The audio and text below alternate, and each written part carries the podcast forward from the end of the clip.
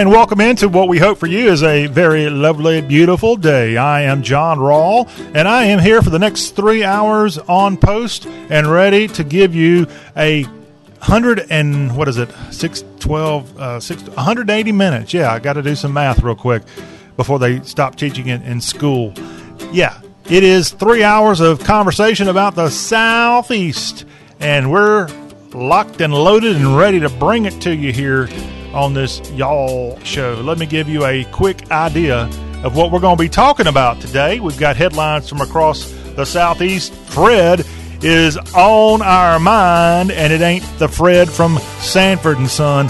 Elizabeth, oh, I'm not coming to join you. I got to tell you about this potential hurricane that's going to be causing problems. We've got an update from the tropics.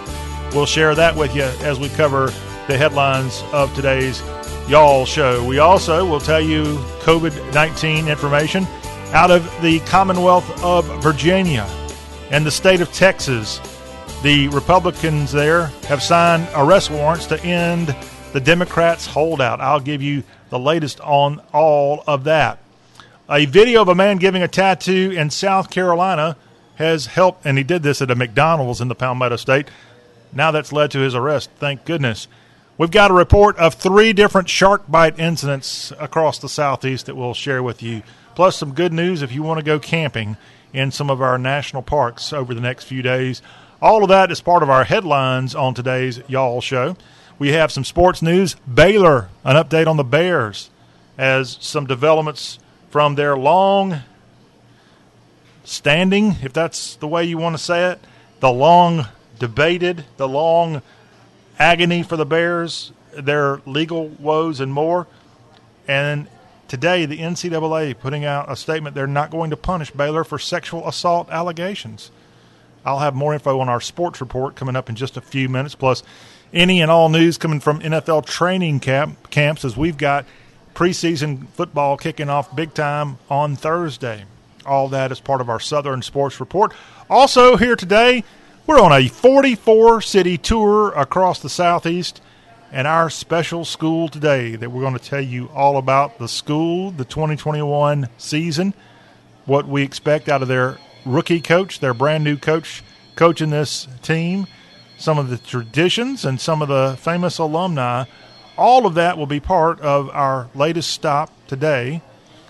Our latest stop today is going to be on West End Avenue, Nashville, Tennessee. It's all about the Vanderbilt Commodores on today's Y'all Show. And I'm going to tell you about Clark Lea, the new coach. I'll tell you what some of the experts are saying about Vandy football for 2021. And in hour three, we're going to talk about the traditions, the dropping of the anchor, the anchor walk, the great fun that you'll have at a Vanderbilt Stadium contest. All that is part of our feature of Vanderbilt Commodore Athletics here on our tour. We're stopping by Nashville, and we'll have Vandy here in just a few minutes with the info on the Dores. Before the hour is up, Melissa Rhodes has a report on Southern culture. Can't wait to see what she's got going on today. Hour two today, we're going to keep the college football discussion going we've got an article at CBS Sports titled The Top College Football Team in Each State. Now, we care here on this show about the 16 southern states, and so we'll walk through each of those 16 states of which you might live in one of those states, and we hope you do. And we'll let you know the number one team, and some of them might be a little bit of a surprise in your state. The top, not the most favorite, not the one with the most fans, perhaps, but actually, according to CBS Sports, the top college football team in each state. We've got that coming up in hour two. Plus, we'll tell you an hour or two a little bit of Southern business news and notes. And we've got, unfortunately, some business news, not from a positive perspective, coming out of Tennessee with a auto plant being affected by the computer chip computer chip shortage. I'll tell you about that but also, thanks to CNBC's Jordan Smith, he has posted on YouTube how the global computer chip shortage happened. And we're going to play that interview up, at least a portion that he's got up from CNBC about how in the world we're having a shortage of so many things right now, including cars and trucks. and it all ties into a global computer chip shortage. And I was just at a dealership, a brand new dealership being unveiled the other day, and they had a lot of cars and trucks in their parking lot. But I asked someone who worked for General Motors, the home office actually out of Detroit. I said, "What what's going on? Why why are there all these shortages of cars?" And she explained to me it's because of a computer chip shortage. And so you'll learn exactly what that means in hour two in our Southern Business Report. We also have, in addition to the SBR Southern Business Report, we got the SBR Southern Book Report coming your way, hour number two. And I've got a look at the hot new reads, including a new John Grisham book that is out, and a look at the bestsellers on the New York Times bestsellers list. That is headed your way, hour number two. Hour number three, we'll have more sports information to pass along and more on the Vanderbilt Commodores, today's Spotlight School, as we'll tell you about the traditions and the famous alumni. And I'll be quite honest, I'm going to tell you a personal connection I have with Vanderbilt. At least one website has their most famous alumnus from Vanderbilt. I've had the chance to interview. And this famous alumnus is someone who I know SEC schools, you like to pick on Vanderbilt for maybe not having the athletic success. They may not have the riches that some of the schools have. They may not be the size of some of their SEC brethren. But Vanderbilt, to my knowledge, is the only SEC school that has one of these bad, not boys, bad girls. And I mean that in a joking way. They're the only college that has this. And the most famous alumnus of Vanderbilt is part of that equation. And I just can't tell you what that is. You're going to have to stick around to hour number three. And I've had a chance to talk to this alumnus. And I, I feel so excited. This alumnus, by the way, is an alumnus, but they didn't graduate from VU, but they still went there. Okay? And that is something Vanderbilt you can be extremely happy and you can lift your head high that you're the only SEC school that I'm aware of that has one of these. All right, got you on the edge of your seat, I know. If you want to be part of Y'all Talk with a Southern Accent, it is easy to do that. You can text us at 803 816 1170. We've got a whole staff over here at the Dixie Cafe where we're broadcasting from, ready to get your text and calls, your love letters, if you will, your hate letters. We'll take either one. Let us know what's on your mind across the South here on this Wednesday Y'all show. Also, you can drop us an email, mail, M A I L, mail at y'all.com. And don't forget, you can find us bright and beautiful at y'all.com. That is the South homepage. Y A L L dot com. Go there and check out this show. We have our own tab at the top of y'all.com. Just look for Y'all Show and there you'll be able to find the podcast edition of the show. But we got so many other great articles up, great interviews, great videos that you can watch, and it's free. Two important words from the y'all.com website. Two important four letter words.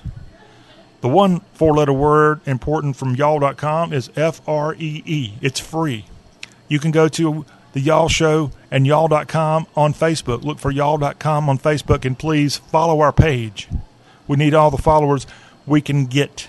That's all I'm asking from you, Southerners. The other important four letter word that's part of our website is the domain name, Y-A-L-L.com. Y'all.com and free. That's all you need to know to get through what's happening here on the show all about the South. And we have those other great podcast forms for you to be able to touch base with us here. We're on Spotify, we're on the iHeartRadio app, the TuneIn app, Apple Podcast, Stitcher, and maybe there's one or two more. We're all over the place, and we're trying to be all over the place, and we need your help. We need y'all to help us get to where we want to be, the South's talk show. We we are that. We just need to have the whole South realize that and that's why we're asking for a little small southern favor out of you. Help us grow the show. Help us make sure that we give you three hours each and every day of southern conversation that you'll be entertained, educated, and proud of. That's one of our main goals today. Starting our headlines here in our first hour of the Y'all Show. Fred is the name of the game. Tropical Storm Fred. The projected path of this new tropical storm that has formed in the tropics. Its path puts most of Florida in play. Also, in the cone of uncertainty, as it's called from the National Hurricane Center. Based on the projections I'm seeing, not only is the entire Sunshine State in the cone of uncertainty, half of Georgia, half of Alabama, portions of Louisiana and Mississippi, all in this cone of uncertainty. It looks like this thing is projected to take more of a Gulf of Mexico route versus scooting along to the east of Cuba and going along the Atlantic side of Florida. That's what the current projections that are out today as right now the sustained winds of this tropical storm 45 miles per hour. Fred is the sixth named storm of 2021, crossing the Gulf of Mexico this weekend and possibly making landfall still as a tropical storm most likely on the Florida Panhandle on Monday morning. Forecasters are cautioning that Fred's long range track is certainly uncertain. Areas from the Mississippi and Alabama coast to the Florida peninsula should remain on alert throughout the weekend. That's going to affect, I'm sure, most of your travel plans if you're trying to get in one last visit to the Gulf Coast this weekend if you're a Gulf Coast vacationer. Fred has the potential to bring flooding rain and gusty winds to the island of Hispaniola. That is the Dominican Republic and Haiti's island that those two countries are settled upon. As of 1 o'clock Central Time today, the center of Tropical Storm Fred was located 30 miles west of Santo Domingo in the Dominican Republic, and was moving west northwest at 16 miles per hour. The Hurricanes Center's official track takes the center of Fred over the Dominican Republic today, then near the Turks and Caicos Islands and the southeastern Bahamas on Thursday, and just to the north of Cuba on Friday. Now, one report I was hearing earlier today was concerned about Puerto Rico, but to my knowledge, this thing's kind of already gone past Puerto Rico. Maybe there was some damage of some sort there, but this thing appears to have strengthened after it got past Puerto Rico, and now it is currently located more toward Cuba. And it's going to start playing a role in the Florida forecast starting early on Saturday morning. Look for it to possibly arrive Saturday early morning on into Sunday throughout the day. Again, more in a Gulf Coast trek versus a Atlantic trek if you were forecasting this stuff. I don't know about y'all. I actually enjoy tracking hurricanes. It's kind of fun. Maybe it's because I like maps. And perhaps it's the uncertainty. Maybe it's the fact that I've survived a hurricane in my life. I was able to get inland enough to not necessarily be there when the really scary stuff. But I had to I had to put my stuff up in the ceiling as I left town, and I came back not knowing if anything was going to be there. I came back and I had to drink water out of jugs for a while because all of the local water after a hurricane tastes like tree roots for a long time. You go out to the fast food restaurants for a while after a bad hurricane, and they give you beverages in cans because the water out of the soda machines are contaminated, if you will, with that awful tree bark tasting, tree root tasting water. But I did it. And a lot of you across the South have had the effect of hurricanes somewhere in your life. And you don't have to be along a coast to be a hurricane survivor. There have been plenty of cases where hurricanes have killed lots of people and caused lots of damage. Well inland hundreds of miles inland as you've still got those strong, powerful storms and winds and hurricane, and hurricane force winds turning into tornadic activity and flooding happens. And it's a it's a big event. That's why i don't get excited from a entertainment standpoint when hurricanes arrive but it is something to kind of keep your eye on. And it's certainly something that you want to keep your thoughts and prayers of anybody anywhere close to the path of where storms will be going through. And it looks like this week, all eyes on the tropics for Tropical Storm Fred, as it will likely increase in intensity and have forecasted this at this point winds up to 110 miles per hour, perhaps later in the week as Florida comes into play early on Saturday. We will continue throughout the week to continue to get you posted on what's going on with Fred. Now to some COVID 19 news out of the Commonwealth of Virginia. Nine out of 10 unvaccinated Virginians are reluctant to get the COVID 19 vaccine. That is a new poll that's been released. This poll showing that 90% of unvaccinated Virginians are still reluctant to get the vaccine. This is a poll put out by the Virginia Hospital and Health Care Association. And that's a scary thing. The Vice President of Communications with Virginia Hospital and Health Care Association, Julian Walker, put out a statement saying they have concerns that the vaccine could cause other health problems, doubts about the health threat posed by COVID 19, doubts about vaccines in general. Now, this hospital commissioned the poll, which surveyed 800 Virginians through the Mason Dixon polling and strategy. And just in this one state, Virginia in this case, nine out of 10 unvaccinated Virginians that responded say they are still reluctant to get the COVID 19 vaccine. Many new COVID 19 cases have been among people who are not vaccinated, and in Virginia, while at least 69% of adults there have received at least one dose of the vaccine, healthcare workers say they're still facing obstacles when it comes to changing that. And those obstacles, including 90% of, uh, of the respondents to this poll who are unvaccinated, say they're still reluctant to get the COVID 19 vaccine. Again, on this show, I'm not telling you one way or the other. I just, I would tell you that's probably and the key word there is probably smart to go ahead and get the vaccine. What's it going to hurt? But I'm no doctor, and I'm not you. And so you have to make those decisions yourself. But I do know that it looks like most of Virginians have gotten the vaccine, but a large number have not. And it looks like that large number that has not are okay by keeping it that way.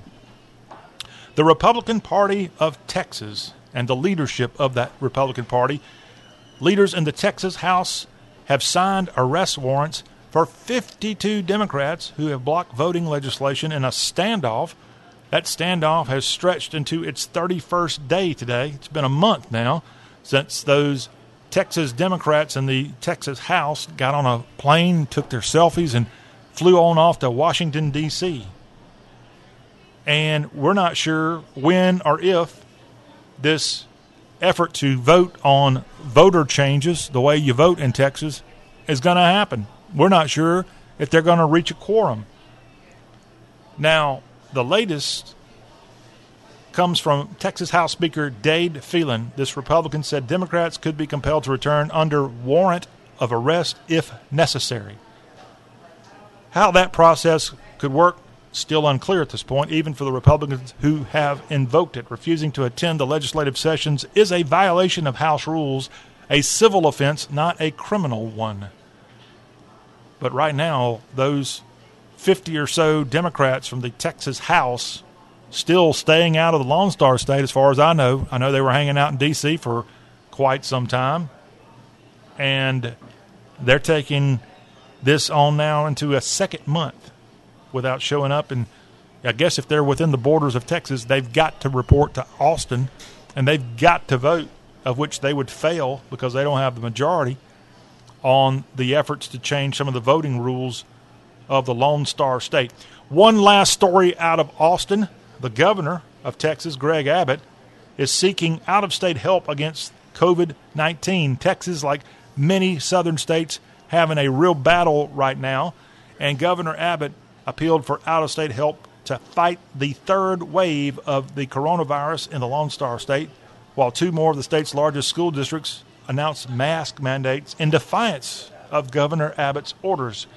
Now, the governor's request on Monday came as a county owned hospital in Houston raised tents to accommodate their COVID 19 overflow. Private hospitals in Harris County already were requiring their staff to be vaccinated against the coronavirus. Governor Abbott, a Republican, has directed the Texas Department of State Health Services to use staffing agencies to find additional medical help from beyond the state's borders as the Delta variant begins to overwhelm the present staffing resources in Houston as well as the rest of Texas. Unfortunately, this is a common problem going on across the South. Good news there are some places who've had real problems in the last two weeks that somehow are continuing to, to get by. I was in a hot spot last week, just earlier today, and I asked somebody, I said, Didn't this didn't this community get hurt pretty bad? And they uh, essentially kind of acted like I didn't know what I was talking about. But I'm pretty sure I wasn't making that up. And uh, maybe the people did get coronavirus, but perhaps they had been vaccinated and the effects weren't nearly as bad as they could have been. I hope that was the case. If they did get the virus, that it went as hopefully as painless as possible. Y'all talk with a southern accent. That's what we do each and every day here on this program devoted to y'all. We will be right back. We've got a quick look at some southern sports news going on here on this Wednesday. Big news from Baylor University in Waco. Also, we'll tell you some NFL news and notes. That's right ahead. 803 816 1170 is how you can text us. We'll be right back.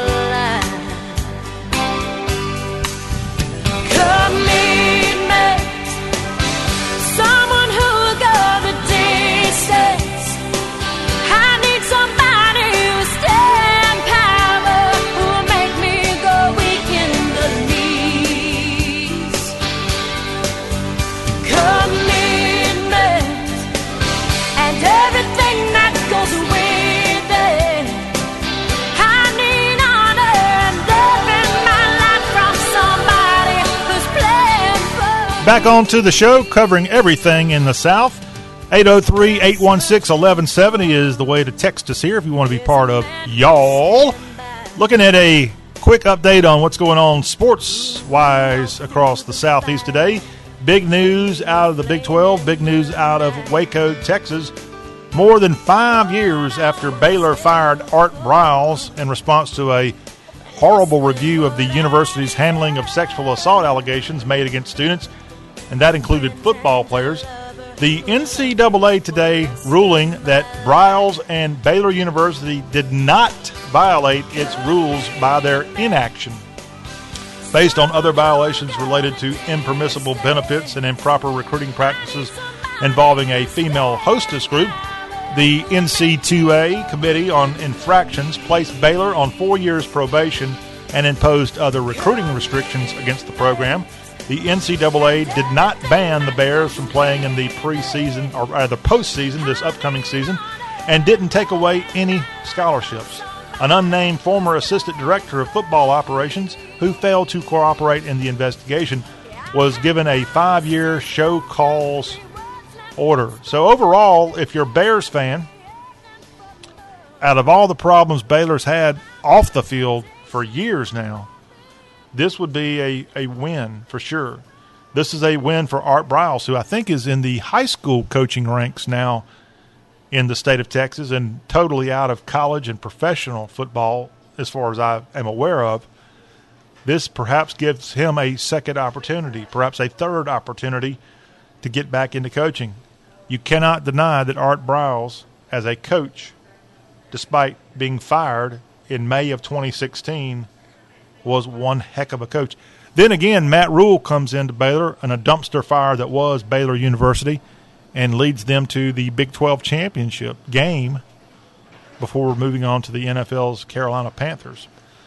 And now Art Briles and Baylor with a little bit of redemption, perhaps after the NCAA today announcing they will not punish Baylor University for sexual assault allegations.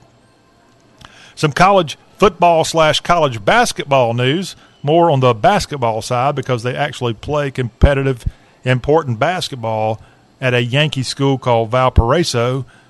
Valparaiso announced recently they're dropping their Crusaders moniker. And on Tuesday, Valpo became Valparaiso Beacons. They are the Beacons, this Lutheran private school in northern Indiana and the nickname directly connects to Valparaiso University's motto, In Thy Light We See Light. The Beacons, to my knowledge, the first school to go by that moniker. They dropped the name Crusaders, by the way, after many years of debate that recently intensified because groups such as the Ku Klux Klan began using the words and symbols of the Crusades, which were a series of bloody religious wars started back in the 11th century between Christians and Muslims. I can't imagine in Valparaiso, Indiana, or anywhere, the KKK is that out there with crusade symbolism in 2021. And I just can't imagine that they're that important, frankly. But these days, people are constantly looking for anything to change. This week, we saw the University of Wisconsin remove a gigantic rock from its campus because over 100 years ago, one person or one publication 100 years ago called it called it this rock like a big old giant stone on the campus gave it a uh, a racist name 100 years ago and it was reported 100 years ago and hadn't been talked about since and some students at Wisconsin of all places decided this week to get rid of this rock and they had to spend I think about $40,000 moving a rock, a harmless rock that had some kind of nickname given to it maybe one day a hundred years ago. But that's not the way things work these days. It's got to go. It's got to be erased, even if it's a big, gigantic rock. Valparaiso Beacons. Put that in your program. And I'm sure the Bryce Drews of the world, no matter with a name change, are still haunting the Michael Whites and Keith Carters and those other great players of the Ole Miss Rebels basketball team that got defeated by Valpo in those late 1990s classic Bryce Drew jump shot at the buzzer to knock off Ole Miss in the NCAA tournament. One of the most famous shots in NCAA history, by the way, Valpo with that one. And I think they went on and won the next game. They went to the Sweet 16 back in roughly 1998 when that happened. ESPN has a article up: position battles to watch in training camp. Who will win quarterback jobs for the Patriots, Saints, and Broncos? That is the question asked at NFLNation.com. And if we kind of scroll down for the Patriots, that's one of the teams that has a quarterback battle going on. According to this article, Coach Belichick has said Cam Newton is the starting quarterback, but he has also made it clear that it's a clean slate for everyone and that every player at New England still has to solidify their place on the depth chart. So it seems Mac Jones, the rookie from Alabama, who's been coming on strong, the preseason opener for the Pats will be Thursday against the Washington football team. And you're going to get to see a lot of Mac Jones behind center for the Patriots in that game. Another team with a quarterback question heading into the 2021 season. The Pittsburgh Steelers, not necessarily the starting quarterback, but what about the backup quarterback position? There's a competition right now underway between South Carolina native Mason Rudolph and Dwayne Haskins as they're trying to be the future of this franchise. Ben Roethlisberger, Big Ben, of course, being a guy prone to injury through the years. They need to be ready to go when their number is called. So that is a question heading into training camp for the Steelers of all teams. The Texans, now, we don't know what in the world is going on with Deshaun Watson. But what about the running back position for the Houston Texans? David Johnson's contract has been restructured. And they also have Phillip Lindsay, Mark Ingram, the former Alabama Heisman Trophy winning running back. He's on the Texans roster these days. That's a crowded position there. Also in the AFC South, the Indianapolis Colts with Carson Wentz not going to be quarterbacking for a little while. You've got two primary candidates in the role of quarterback currently for the Horseshoes Jacob Eason, the former Georgia quarterback, and Sam Ehlinger of Texas. Those young men there with a chance to be quarterbacks for that franchise. Another quarterback going on in the AFC battle is with the Denver Broncos. We still don't know who's going to be the starting quarterback on day one. With Drew Lock, the former Missouri quarterback, Teddy Bridgewater, former Louisville Cardinal, Minnesota Viking, New Orleans Saints, and Carolina Panthers quarterback, now with the Horses from Denver. You also have another position, a team with a quarterback issue would be from the NFC. If we scoot over to what's going on on that side of the ball game, the New Orleans Saints, as they've got to replace Drew Brees. You got Taysom Hill and Jameis Winston battling it out. Winston will likely get that, but training camp is where the boys are separated and the men go to the front of the room. Another quarterback issue going on in the NFC, worth, in my opinion, watching is the Rams. I know Matthew Stafford coming over from the Lions is the supposed surefire guy, but what is the backup situation there in Los Angeles with the Rams? All intriguing, part of the fun, and some of this will be answered now with preseason football games kicking off in earnest just hours away on Thursday. And you've got preseason games Thursday, Friday, Saturday. You even have a game Sunday, high noon Eastern, 11 Central, between the Indianapolis Colts and the Carolina Panthers. That will be on the NFL Network on Sunday. No, no Sunday night football, no Monday night football for preseason week number one. But if you are into NFL, congratulations. You've got actual games to be tuning into, although they're kind of uh, honorary games being preseason. But you only have three preseason games this year. It's a 17 game slate for all 32 members of the National Football Football League. When we come back on y'all, we will continue talking sports. Today, we're stopping off on our 44 city tour across the southeast. It's Nashville where we'll be headed. And right there on West End is Vanderbilt University, and we're going to talk about the Commodores 2021 schedule. We'll tell you about their brand new coach this year, Clark Lea, a Vandy alum. All that and more as it's Anchor Down, and that's up next.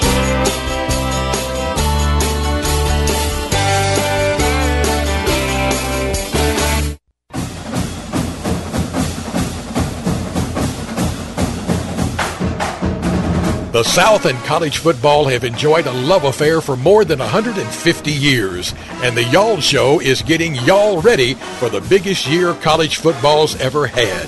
We're on a 44 city tour of Dixie's great college football teams. John Rawl is getting you ready when the toe meets leather Labor Day weekend. So get your chin strap on and get ready for today's Southern College football tour stop. Here's Johnny.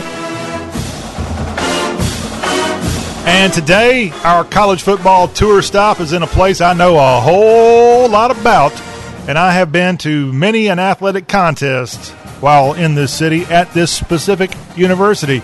Today, we are at Vanderbilt as the Commodores are our stop on our 44 city tour across the southeast. Vandy, Vandy, oh hell yeah!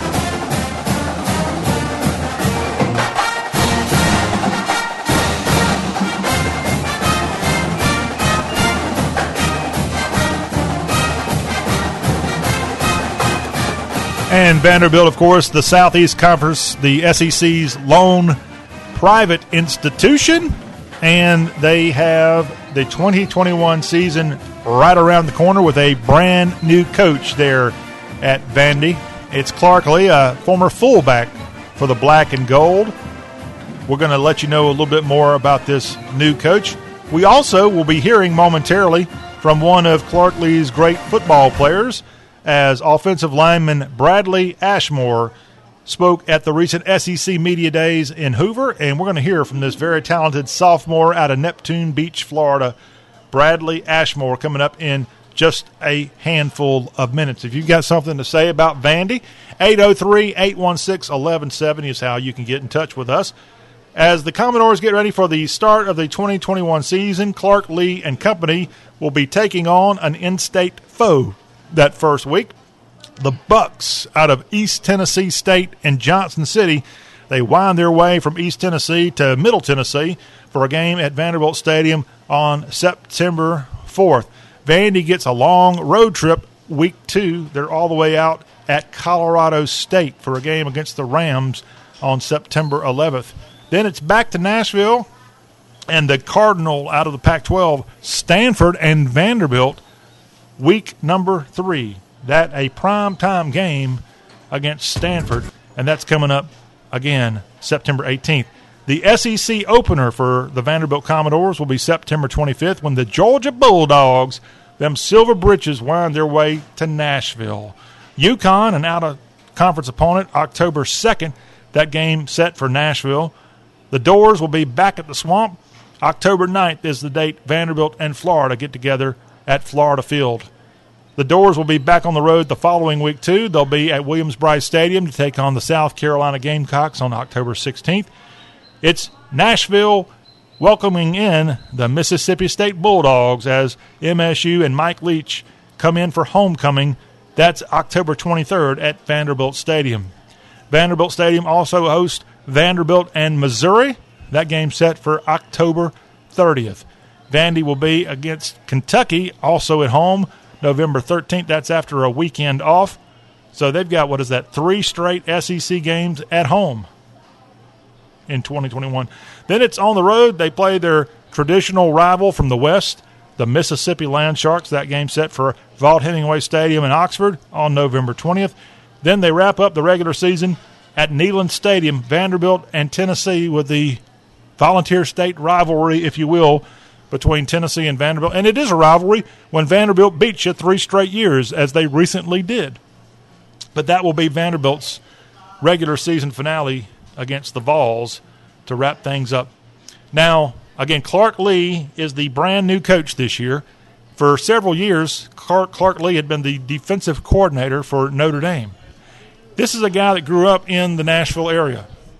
I think he is from maybe Brentwood, might be his home community in the Nashville area. I think he went to MBA, prestigious school, right down the road from the Vanderbilt campus. Clark Lea, born in 1982, he is 38 years old. He was a fullback back in the Bobby Johnson era at Vanderbilt 2002 to 2004. And he actually started his collegiate career playing college baseball. He ultimately transferred into Vanderbilt and started playing football. He started his coaching career out at UCLA in 2006. He's gone on to be a linebacker coach for a large portion of his career. At Notre Dame, he became defensive coordinator back in 2018, and the Irish had one of the best seasons they've had in modern times last year. And after that fantastic year on the gridiron for the Irish, Clark Lea gets a chance to go back to his alma mater and coach the Vanderbilt Commodores. So we are excited to see this alumnus. I think he is. I got to think about this for a second because we've had recent coaches who were alums. I think he's the only current SEC coach who played at his coach where he's coaching currently. I think I'm right on that because Barry Odom recently got fired at Mizzou, and he had been a Missouri football player at one time. Matt Luke was the coach at Mississippi but he got fired prior to last year, and he was a former Rebel offensive lineman. So I, I think I think I'm right on that. Now, of course, we got 14 members, about to have about 16, and I know Texas's coach did not play for the Longhorns, and OU's coach was a Red Raider, Lincoln Riley. So that would still be the case heading into the future of expansion of the SEC. The Commodores are going to be, we think, a much more improved football team in 2020. Look, the only thing Vanderbilt got in the headlines for in 2020, what I don't even want to mention the name, but they had a field goal kicker in a publicity stunt come in and kick a couple of kicks for them. And she got SEC Player of the Week. And that nonsense, I think, is what ultimately led Derek Mason to be let go. It was a distraction, an unnecessary distraction. And Vanderbilt frankly, somebody there woke up and said, okay, enough with this. It's time to, to have a regime change, and they've done that. And they brought in a Nashvilleian. They, they brought in a guy who cares about Vanderbilt University. And he can't hurt anything. Vanderbilt last year, I told somebody starting the season, Vanderbilt was going to make SEC history. They were going to be the first team to go 0 and 10 in the SEC. I was one game off. They were 0 and 9 as they did not have a 10th game because of COVID. I think their game against Georgia was canceled. So my prognostication of Vanderbilt's tremendous season last year of going winless and being the first 0 and 10 team, I was almost prophetic in my bold prediction. You know what? I bet a lot of you predicted Vanderbilt to go 0 and 10, but 0 and 9 was the way it was. So today Vanderbilt is looking to right the ship. We're going to hear from Bradley Ashmore more momentarily. He is a big hoss on the offensive line, and it's going to take people like Bradley Ashmore to build back Vanderbilt. I was told by the number one Vanderbilt fan in the world earlier today their problems are not on offense this year. He's excited about what Vandy can do offensively. I don't know what's going on defensively. But I will tell you, when Bradley Ashmore is out there in just a couple of weeks on the gridiron taking on ETSU and other foes on the 2021 schedule, he's going to look really good. In fact, the whole team's going to look really good. Vanderbilt just Tuesday unveiled new unis for the 2021 season. So when you go 0 and 9, you got to have something positive to look for. And I love the fact that these unis are essentially the same uniforms Clark Lea wore when he was a student athlete some 16 years ago with Bobby Johnson. The only big difference, in my opinion, on the new uniforms unveiled Tuesday, the helmet does not have the Vanderbilt star logo. It's got the V that's very similar, if not exactly the same, as what the baseball team wears. Just a big V but it looks a lot like the Vanderbilt teams of old. It looks a lot like the New Orleans Saints, frankly. It's a classic look. And if you're a Vanderbilt fan, you ought to be pretty excited about the the Vanderbilt football team, which t- tweeted out, allow us to reintroduce ourselves, re- ready for September 4th, anchor down. And they are already with these new unis set for 2021. Again, Bradley Ashmore, offensive lineman, the sophomore from Neptune Beach, Florida, he's going to look mighty good and he's going to look mighty big when he suits up in the black and gold for that game September 4th. He was at SEC Media Days just a few weeks back in Hoover, Alabama. Let's go in and hear from this gigantic offensive lineman talking about the Vanderbilt football team of 2021.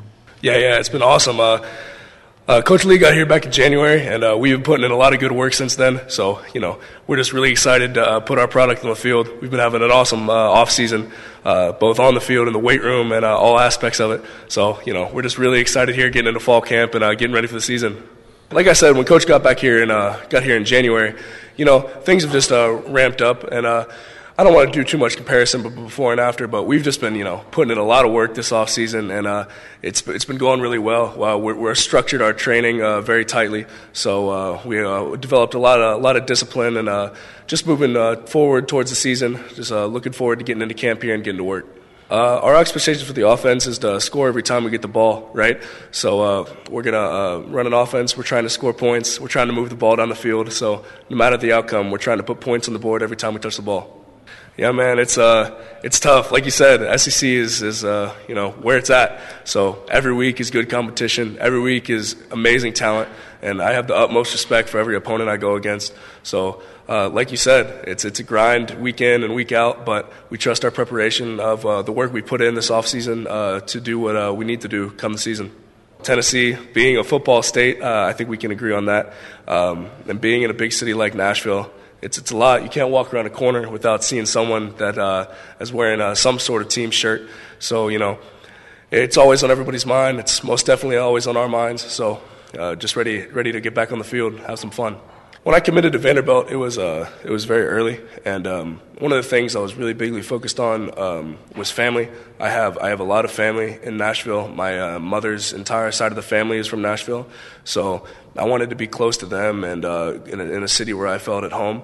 But then I also saw an opportunity to come play for a group of guys that I had uh, got to know a little bit before I committed, and uh, just saw a really good group of guys in the locker room and uh, a really uh, awesome coaching staff and a really great place to play football and a great place to win some games. All right, that again taking you back a few weeks to SEC Media Days, and that was the very gigantic offensive lineman for the Dores. That was Bradley Ashmore. His official measurements, according to VUCommodores.com, the sophomore listed at six foot six, 290 pounds, and a lot of that is not necessarily fat. It's it's all muscle. He played in all nine games that Vanderbilt played in 2020. Started five of those. He got his first career start against the Mississippi Land Sharks. Started four games at right tackle. Games against Mississippi State, Kentucky, Florida, and Tennessee are the games he started at right tackle. And he is part of the reason Ken Seals, the quarterback last year and the quarterback this year for Vanderbilt, set the Vanderbilt freshman record with 1,928 passing yards. And with all of those great honors for Bradley Ashmore, he was also a first year SEC Academic Honor Roll member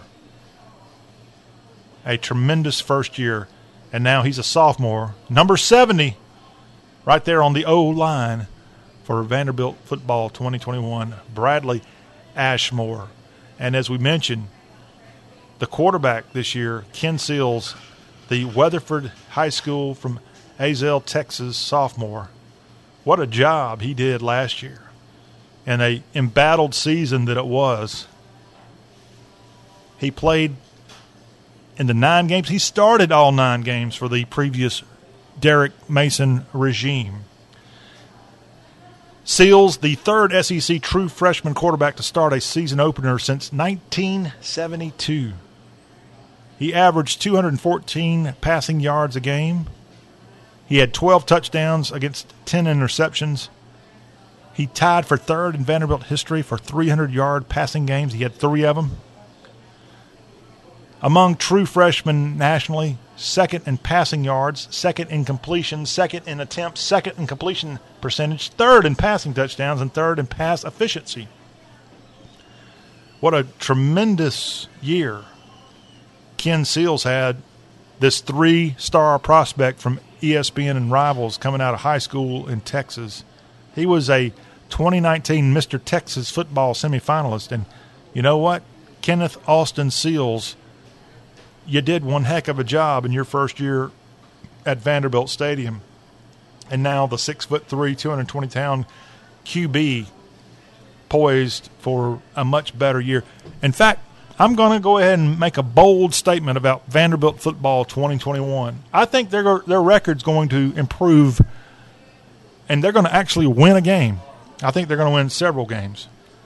I like what Clark Lea is doing, and I think Vanderbilt is poised to get back to a bowl game.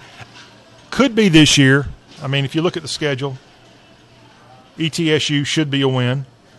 Colorado State, I'm going to say that's a 50 50 win. So let's go ahead and say it is a win. That's two wins. They got Stanford at home. We'll go ahead and chalk that up as a loss. They got Georgia. That's a loss. That's two and two. They can beat UConn the next game. That's three and two. Likely not going to win at Florida. So that's three and three. At South Carolina, that, that's a winnable game. Four and three. They've got MSU coming to Nashville. That could be a win. We'll, we'll be generous and say yes, five. Missouri, we'll go ahead and say that's a loss, five and four. They got Kentucky coming into town. That's probably going to be a loss. Five, five and five would be the record at that point. Then they wrap up against Mississippi and Tennessee, both on the road. That's going to be a tough ask, but we're going to give it to them. They're going to beat Tennessee. Well, I'll just say it. They'll beat Tennessee on November 27th. And Vanderbilt will go back to a bowl game. Totally unscientific, but that is just a wild guess of how the 2021 season for Vanderbilt just might play out. Hope you had fun learning about Vanderbilt. In hour number three, we will tell you about some of the famous alumni. We'll tell you about the founding of Vanderbilt. How in the world did they get that fancy name, Vanderbilt University? I'll tell you. Plus, some of the great traditions you'll find on a Vanderbilt football game day. Up next on the Y'all Show, we've got a Southern accent from Melissa Rhodes. That'll close out hour one.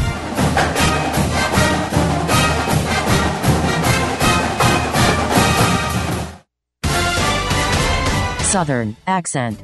Here's an accent on the South from y'all.com. I'm Melissa Rhodes. Sorry, kids of the South, it's back to school time. And the witty minds of It's a Southern Thing on YouTube have broken down the different types of back to school mamas. Starting with the first timer. Bye, sweetie. You're gonna have such a great first day. You're gonna make so many new friends. we were so small. It's only 8.30. The planner. Two three packs of paper towels, four containers of Clorox wipes, a dozen dry erase markers. All that was on the list? If the teachers want it, they get it. They're taking our kids. And the veteran. A new three ring binder. Your brother's from last year is just fine. Look, one, two, three rings. You're good to go. Back to school fashion alert. Vibes vintage clothing styles from the 1990s are the hottest trend right now. Parents everywhere are probably cringing at the mom shorts, baggy jeans, etc. But the kids are digging it. Southern history, fun, and more at y'all.com. And I appreciate you sharing that with us, Melissa. That will wrap up our first hour of our conversation about the Southeast. Stay tuned. Hour number two, we've got business news from across Dixie that we'll be sharing with you. Plus, from CBS Sports, an article up the top college football team in each state. That plus a look at the best selling books. That's ahead on Y'all Talk with a Southern Accent. We'll be right back.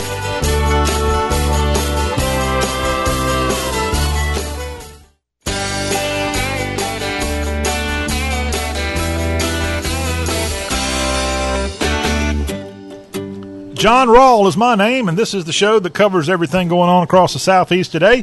I am the host of this, the Y'all Show, and we are glad that you could take a little time out of your busy day to join us for what's going on across the South. Coming up in this second hour of Y'all, we have a look at more of the headlines of the region. Plus, from CBSSports.com, they've got an article up that we're going to have a fun time reading through and sharing with you the top college football team in each state. Go ahead and get your favorite school colors on and tell me if your team is numero uno within the borders of your state. We'll have that coming up in just a few. Also, this hour, we're going to tell you why there's a global computer chip shortage and how that is affecting perhaps car purchases. You can't hardly find brand new cars because they're not being made they're being made, they just don't have the computer chips put in them because they don't have them. And I'll let you know all about that here this hour as part of our Southern Business Report. Also, before we get out of here this hour, too, I'll share with you some of the top new reads. We'll look at the New York Times bestsellers. John Grisham has a new book available for all y'all. That's coming up here, hour two. Reminder hour three, we got more on the Vanderbilt Commodores and more headlines coming up in hour number three. If you want to be part of the show all about the South, all you got to do is pick up that telephone and text us 803 816 1170. Would love to hear from you. Love to get your thoughts. 803 816 1170. Podcast form. We're out there Spotify, Apple Podcasts, the iHeartRadio app, the TuneIn app. Check it out. It's the show about the South. We shake the, we just shake the Southland each and every day. Three hours of conversation about the Southeast, and we thank you so much for being a part of the show. Driven by y'all.com. A reminder here as we begin this second hour of our headlines that many people's eyes are currently focused on the tropics. We have a tropical storm that has formed, and we're keeping an eye on it right now. It's Tropical Storm Fred.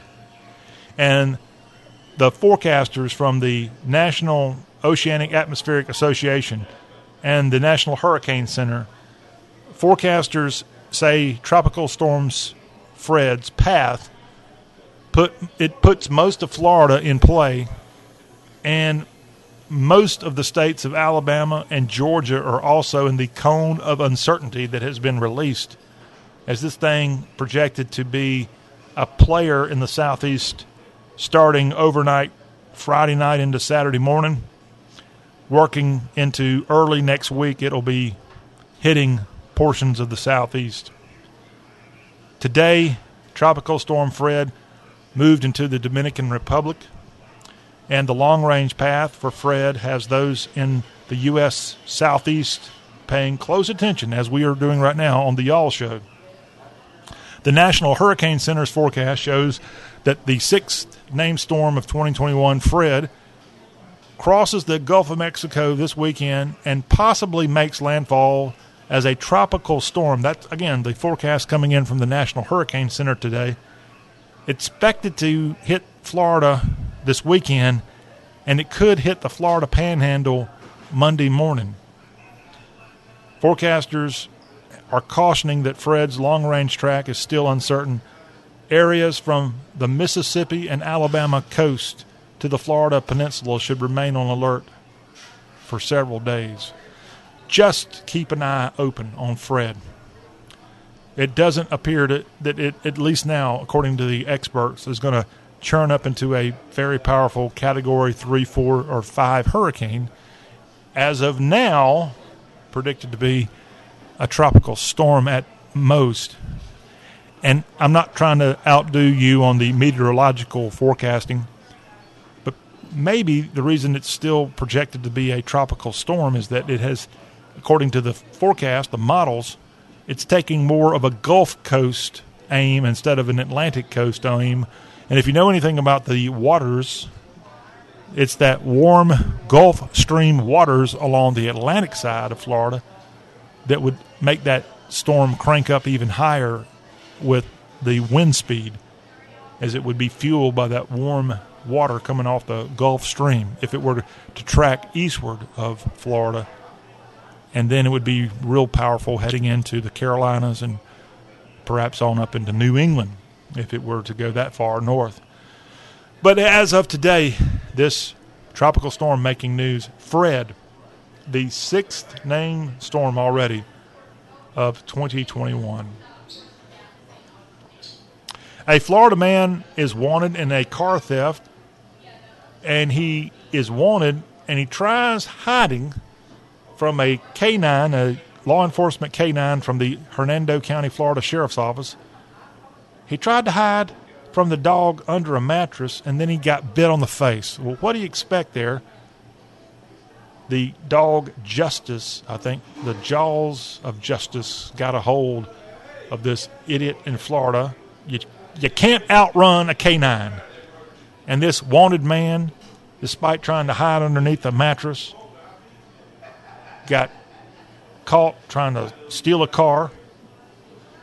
And deputies in Hernando County, Florida, found the 59 year old man, Michael Lewis, and the dog bit Mr. Lewis and he had to get assistance as a result. The K9 named Justice and its handler, Corporal Steve Miller, arrived at the residence of where the man was hiding. The dog announced was announced that he was there before Justice went in and found Lewis. And golly, I'm looking at the photo. Justice used his jaws of justice pretty good on this guy, and he got a nice little bite around his eyeball. Upon reaching a bedroom, authorities said Miller again announced the presence of the dog but received no response. Justice entered the bedroom and began circling the bed in an excited manner.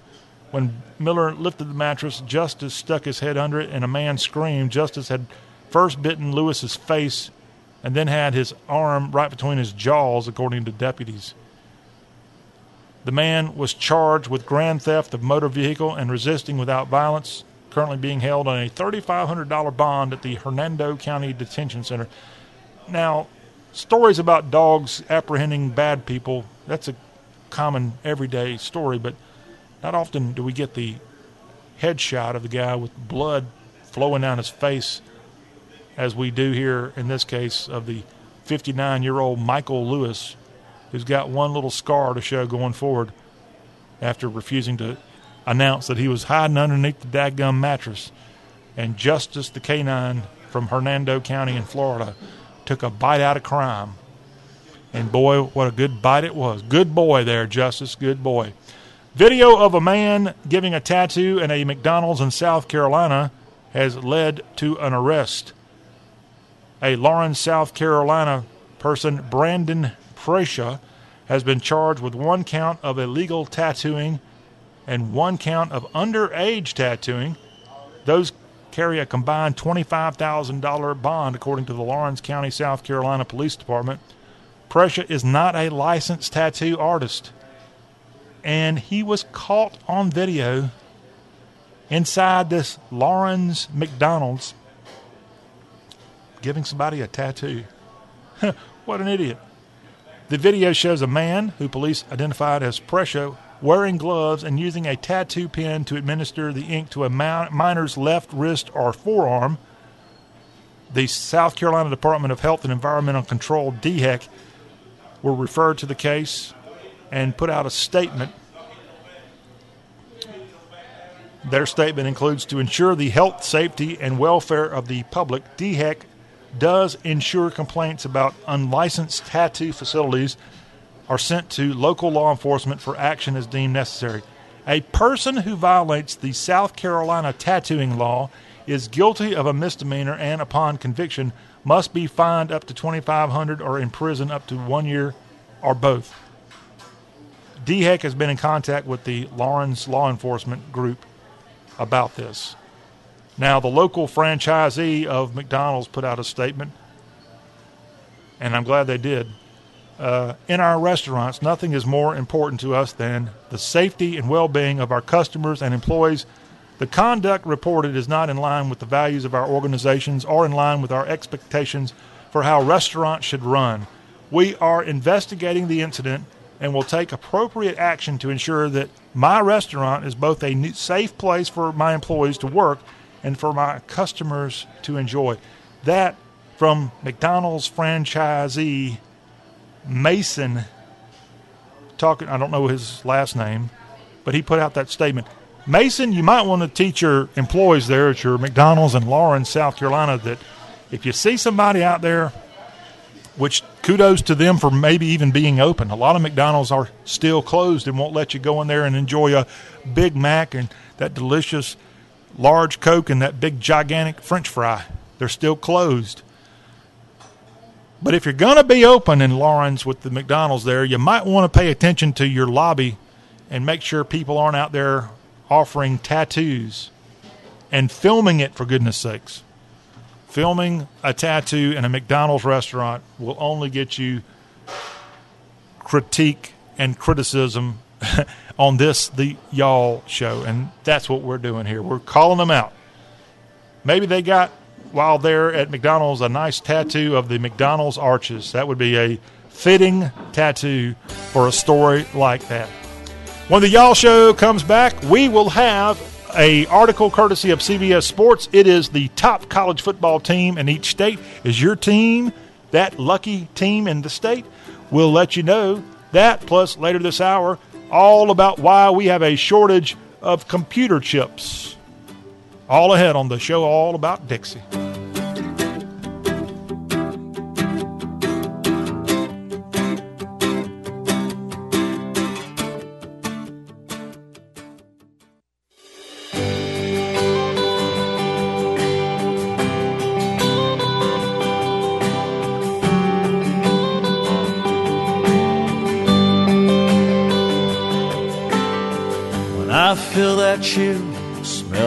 Fresh cut grass. I'm back in my helmet, cleats, and shoulder pads. Standing in the huddle, listening to the call. Fans going crazy for the boys of fall.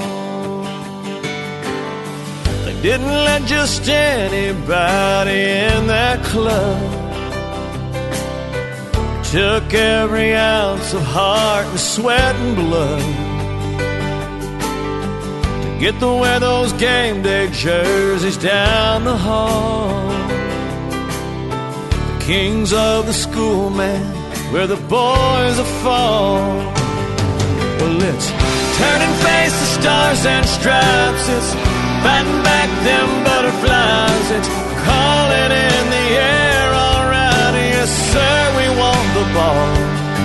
And it's knocking heads and talking trash. It's slinging mud and dirt and grass. It's I got your number, I got your back. When your back's against the wall, you mess with one man, you got.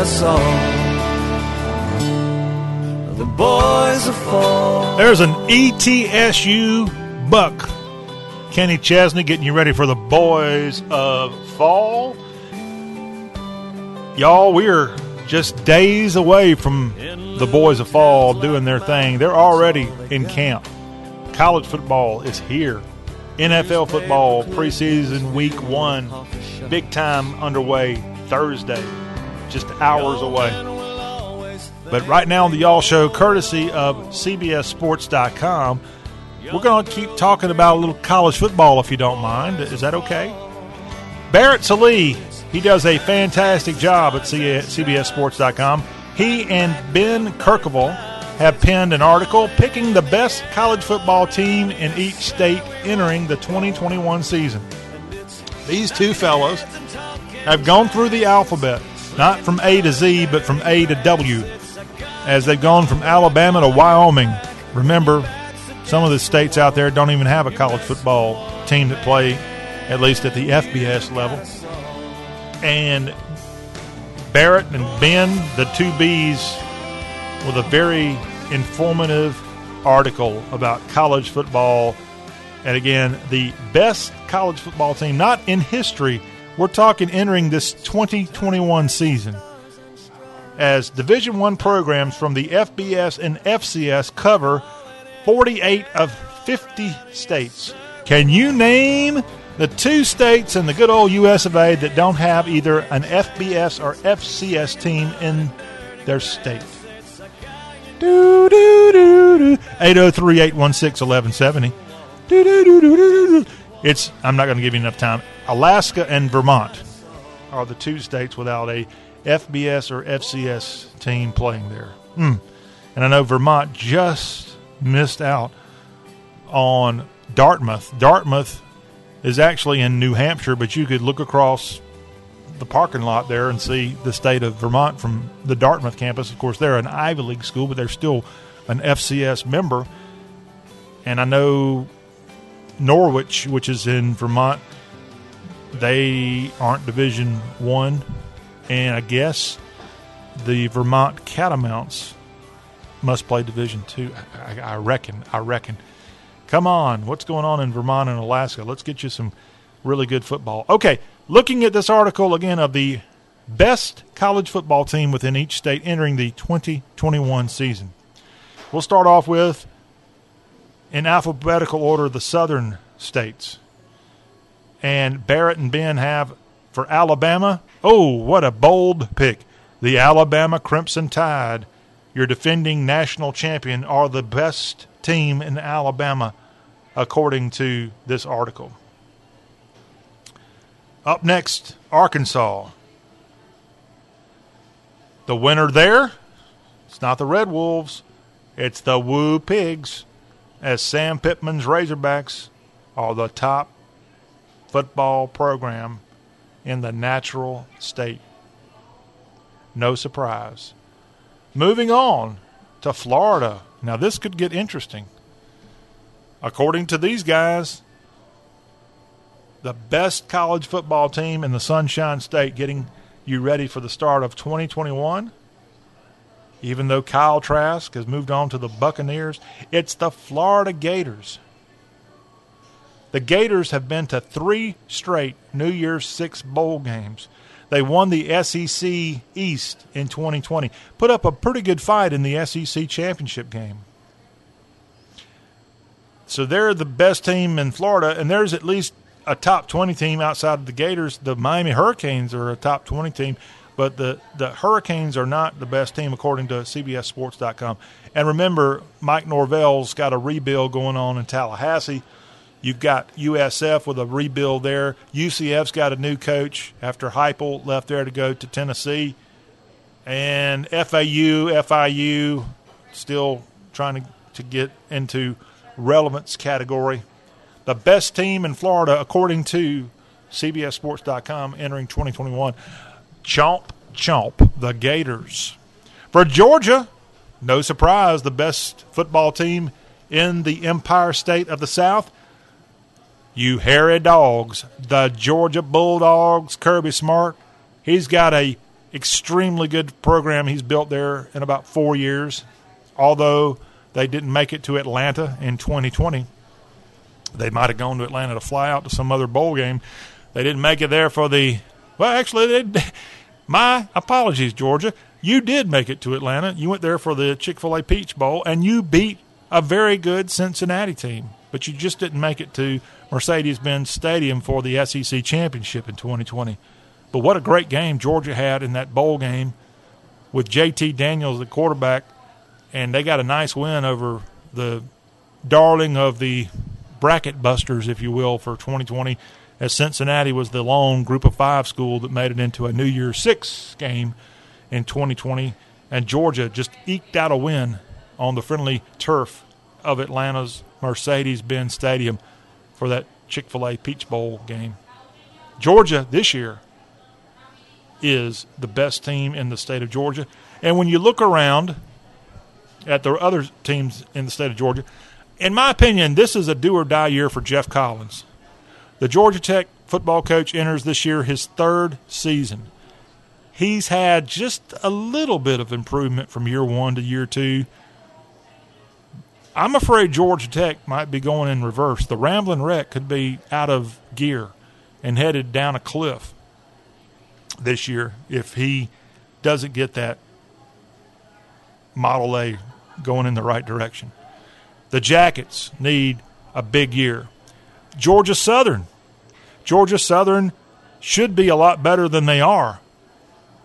Now, I was just at a Braves game the Sunday before last in Atlanta, and it was Georgia Southern Day, and there were a lot of Eagle fans at Truist Park, and they did that whole Georgia Southern GATA thing, and they're loud. But Georgia Southern fans, you're going to have to step up and knock off teams like Coastal Carolina and Appalachian State. Georgia Southern has not exactly turned heads since entering FBS football. They've got a lot of improvement there in Statesboro before they start getting the attention that they thought they would get as they joined the Sun Belt Conference. In fact, as I told you on Tuesday's Y'all Show, there are two Sun Belt teams currently in the preseason coaches poll. Coastal Carolina and Louisiana Lafayette are two of your top 25 teams in the entire country, according to the coaches in the preseason poll, Georgia Southern's not one of those teams. They want to have improvement. Georgia State, Shawn Elliott, he's done a, a nice job there to his credit with the Panthers. Yeah, I know they beat Tennessee the other year, but he's got a, a much improved program playing right there in downtown Atlanta, but they're still not where they need to be. So that's a look at Georgia. Right now, the Bulldogs are your top team in the Peach State, aka Empire State of the South. To the state of Kentucky, another SEC team atop a state here that has multiple schools or at least multiple conferences represented. The Kentucky Wildcats and Mark Stoops. They've won two straight Governor's Cups over their rival Louisville and three of the last four over the U of L. Now, Scott Satterfield, the third year U of L coach, he is working hard to get this program back to some of those Petrino years and maybe even that Charlie Strong year that they went to the Sugar Bowl. But right now, Cardinals fans still have to kind of think that this is a rebuild. The Scott Satterfield experiments continuing. And to Coach Stoops and to UK, they've stuck by their man, just like Tammy Wynette. And for that reason, Kentucky is the expected best team in the Bluegrass. Now, Kentucky also has Western Kentucky playing at the FBS level. From an FCS standpoint, I know the Colonels of Eastern Kentucky, they're shifting conferences this year.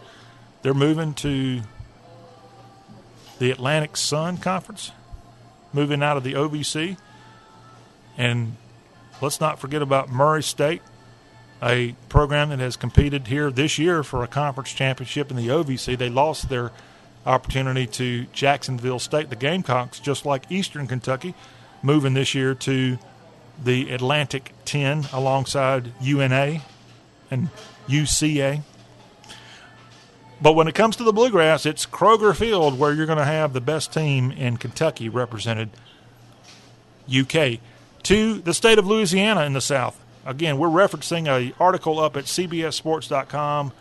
Ben Kercheval and Barrett Sallee with this article, College Football's focus on picking the best college football team in each state entering the 2021 season. In the Pelican State, it's LSU. Now LSU in 2020 had that five and five season. They barely got to that fifth win. They got that final home game against Mississippi with a very good kind of comeback win at home to get to 500. They would have gone to a bowl game, but they chose not to for issues off the field. And then I would say issues off the field continued all throughout the postseason. Real issues. Yours truly really questioned whether Ed Orgeron was even going to be coaching this team starting the first game of the season because of the fallout, if you will, coming from all the nonsense that went on years ago, even under Les Miles at LSU. And that's why Les Miles is no longer coaching the Kansas Jayhawks. But LSU is expected to be the top program in Louisiana, but they got competition. And it's not from Tulane. Tulane has turned their program around to the credit of Green Wave fans. It's the Raging Cajuns. Raging Cajuns are in the preseason top 25, the coaches' preseason top 25. And Billy Napier, who likely could have gone to a much bigger school in the offseason, has stuck around the bayou of Lafayette and watch for the Raging Cajuns to get even better this year. So Ed Orgeron's got some competition, even from a lowly Sunbelt school, if you're an SEC fan. And also don't want to leave out some of the good FCS programs within that state, including McNeese State, which has had, I don't know if he's still eligible and playing, but Ed Orgeron's son has been the quarterback of the McNeese Cowboys. I don't think Ed would get too mad if McNeese was the top program in Louisiana, but you know, if that were the case, even though it was his son being the quarterback of the Cowboys, I bet that would probably lead to Big Daddy Ed maybe getting shown the door if his son's team had more notoriety than his own team. Out of the state of Maryland in the South, one of our border states, the best team in the state of Maryland. It's a team we've already featured on our 44 city tour across the southeast. It's not the Terrapins. It's not Towson. It's not who else is in Maryland that plays college football. Well, I know one team that's in Maryland that plays college football because they're the number one team, according to CBSSports.com. It's the Navy Midshipmen. Anchors away, all you Navy fans, as the midshipmen. I saw their team having fun at the Liberty Bowl just the other year. 11 wins in 2019. Now, last year it was not that great of a season. But you compare that to what else is happening in Maryland as a state, and right there in Annapolis, the midshipmen do have the best program. And for that, I just give you one key word for their success. Let's all say it together, everybody. It's the N word. You ready? Niumatalolo. that would be Ken Niumatalolo, the head coach of Navy. And man, he has done a fantastic word. Uh, word. He's done a fantastic job taking over after Paul Johnson left Annapolis to go be the head coach at Georgia Tech. And all these years later, the native Hawaiian and former Hawaii football player has found a home. He has been a staff member on the USNA campus for over 20 years now, I think. So, way to go, Ken Niumatalolo, and all you middies out there. Moving along on our journey across the South, next up on our tour, according to CBSSports.com, of picking the best college football team in each respective state. We're looking only at the 16 southern states, by the way. For the Magnolia State, for the Hospitality State. In Mississippi, according to Ben Kercheval and Barrett Sallee, writers of this piece, the best team in Mississippi is the flagship university located in University, Mississippi. It's the Mississippi Land Sharks, aka University of Mississippi. Yeah, you got three FBS programs located within Mississippi the Sharks, the Bullies of Starkville, and the Golden Eagles of Hattiesburg. But right now, I thought when Mike Leach was hired, he was going to take Mississippi State to levels even better than Dan Mullen. And he's done okay, but he's actually been passed by Lane Kiffin. It's been a great hire. And to the athletic director in Oxford, Keith Carter, he made a bold decision. He let go of Matt Luke, a Ole Miss guy, a beloved guy from a beloved family that have a long history on the Oxford campus. And a guy who was in some ways in a no-win position coming in after Hugh Freeze was let go in the middle of the night. But he wasn't getting it done. Lane Kiffin comes in, and technically he didn't get it done from a wins and losses standpoint. They finished last year five and five. I think was the final record. They won their bowl game, which was a surprise. They went to the Outback Bowl and they defeated a very good Indiana Hoosier team in Tampa. But Lane Kiffin, what he's done is he he's just made a program that was absolutely in shock. A program in a school that has been forgotten about in some ways. A program that, if you're a, an alumnus of the University of Mississippi, of which I am, you have to sit there and think, God, I just don't, it's just not the same anymore, y'all. I don't want to go down to the Grove and hang out and see all of the self inflicted turmoil that happens not just on the athletic field, but, but within the administration. I mean, this is a, a school that has shot itself in the foot for a lot of crazy reasons over the last few years. And people like me are disgruntled. And I'm not trying to buy season tickets. I don't have a desire to go. And maybe you're in the same boat.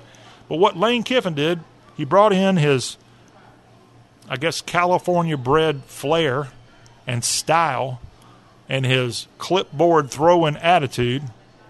And he made football fun again for a lot of people. Not me, but for a lot of people. And that's the reason today we're sitting here telling you that the University of Mississippi is your top school according to CBSSports.com entering the 2021 season.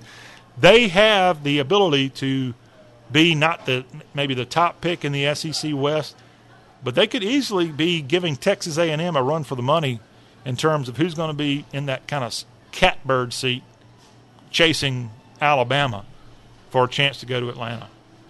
And they are going to do it in part due to not only Lane Kiffin, but quarterback Matt Corral and some of the great players returning. And why do I think Mississippi fans have a little bit more attitude and a little bit more things to crow about to get their shark fins out about? Well, they right now hold that egg trophy high, egg bowl trophy high in Oxford. They beat Mississippi State in 2020 and that is part of the reason that I think right now Lane Kiffin's got a little bit better program going than the folks down in Cal College Town. To the Show Me State, Mizzou and the best team in Missouri, Show Me Mizzou. I know the Red Hawks of SEMO did pretty well in the spring season, the abbreviated season we had earlier this season. They play in the OVC. And did you realize that a blast from the SEC past is the head coach of the Missouri State Bears? And that would be the aforementioned Bobby Petrino. He's coaching S. Well, it used to be SMS, Southwest Missouri State. Now it's just the Missouri State Bears. And he's coaching them, and, and they did pretty good last year. I think they made it to the playoffs, I think. And that was actually this year. It was in the spring when FCS football had its season. They play in the Missouri Valley Conference, conference alongside teams like North Dakota State. So it's a, a tough grind for Bobby Petrino. But in the state of Missouri, the Tigers and Eli Drinkwitz are your top team. The Tigers have two SEC East crowns in the 10 years they've been in the conference, and they haven't finished below 500 since 2016. Got a lot of work to do, but they are the best program, according to CBSSports.com, in the borders of Mizzou, in the borders of Missouri. I better clear that up for all the Bears and Redhawks fans out there. Up next from the South, according to the CBS Sports article of the best college football team in each southern state, North Carolina. The top school there is, according to this article, Mack Brown's North Carolina Tar Heels. Now, last year, it was the Appalachian State Mountaineers that had that title. But after UNC went eight and three, went to the Orange Bowl, put up a pretty good fight against Texas A&M. Sam Howell is their very heralded quarterback that's likely to go in the first round of the NFL draft. And after the excitement of 2020, you could see where North Carolina football and Mack Brown are they're rolling. They are rolling. Coupled with the fact that Wake Forest seems to keep stepping on its angry preacher foot, the Wolfpack and Dave Doeren just can't get above nine or ten wins for some reason. And it's North Carolina that seems to have the upper hand in the state of North Carolina right now. ECU, Mike Houston, his program out of the AAC really has struggled. He's got kind of a do or die year for the Pirates this year. So all hands pointing toward Chapel Hill and the baby blue of UNC is the best team in that state. In the state of Oklahoma, shouldn't be any surprise. The soon to be SEC Sooners have won the last six Big 12 titles and are likely going to win a seventh straight in 2021. They are great. Oklahoma State, Pistol Pete, his shooter just his six shooter just keeps shooting himself, and they just can't get out of Oklahoma's shadow. Tulsa is still floundering around. They they do have a couple of good upsets every now and them, the Golden Hurricane, but it's Oklahoma, the best team in the state of Oklahoma. Up next is the state of South Carolina and Clemson, by far the best team in the state of South Carolina. But you know who's the second best team? Eh, it's probably not the Gamecocks. It's probably the Coastal Carolina Chanticleers. My goodness, they're in the top 25 of the coaches poll. They're very good. And then if you break it down to other teams in the Palmetto State, some of the FCS teams, you got four FCS teams that play in the Palmetto State Furman, Wofford, the Citadel, and South Carolina State. And I would have to give right now the upper hand to the Furman Paladins as the best small school in the state of South Carolina. Although the Citadel should be a much improved team this year.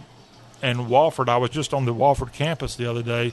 There's no excuse for Wofford, the Terriers, to not be very good. That's where the Carolina Panthers have had their fall camp for tw- over two decades now. They got amazing facilities there at Wofford College in Spartanburg, South Carolina.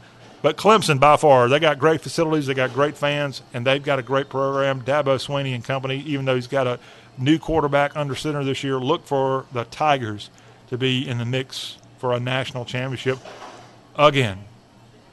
Up next is the Volunteer State, and according to CBSSports.com, the best college football program in the Volunteer State.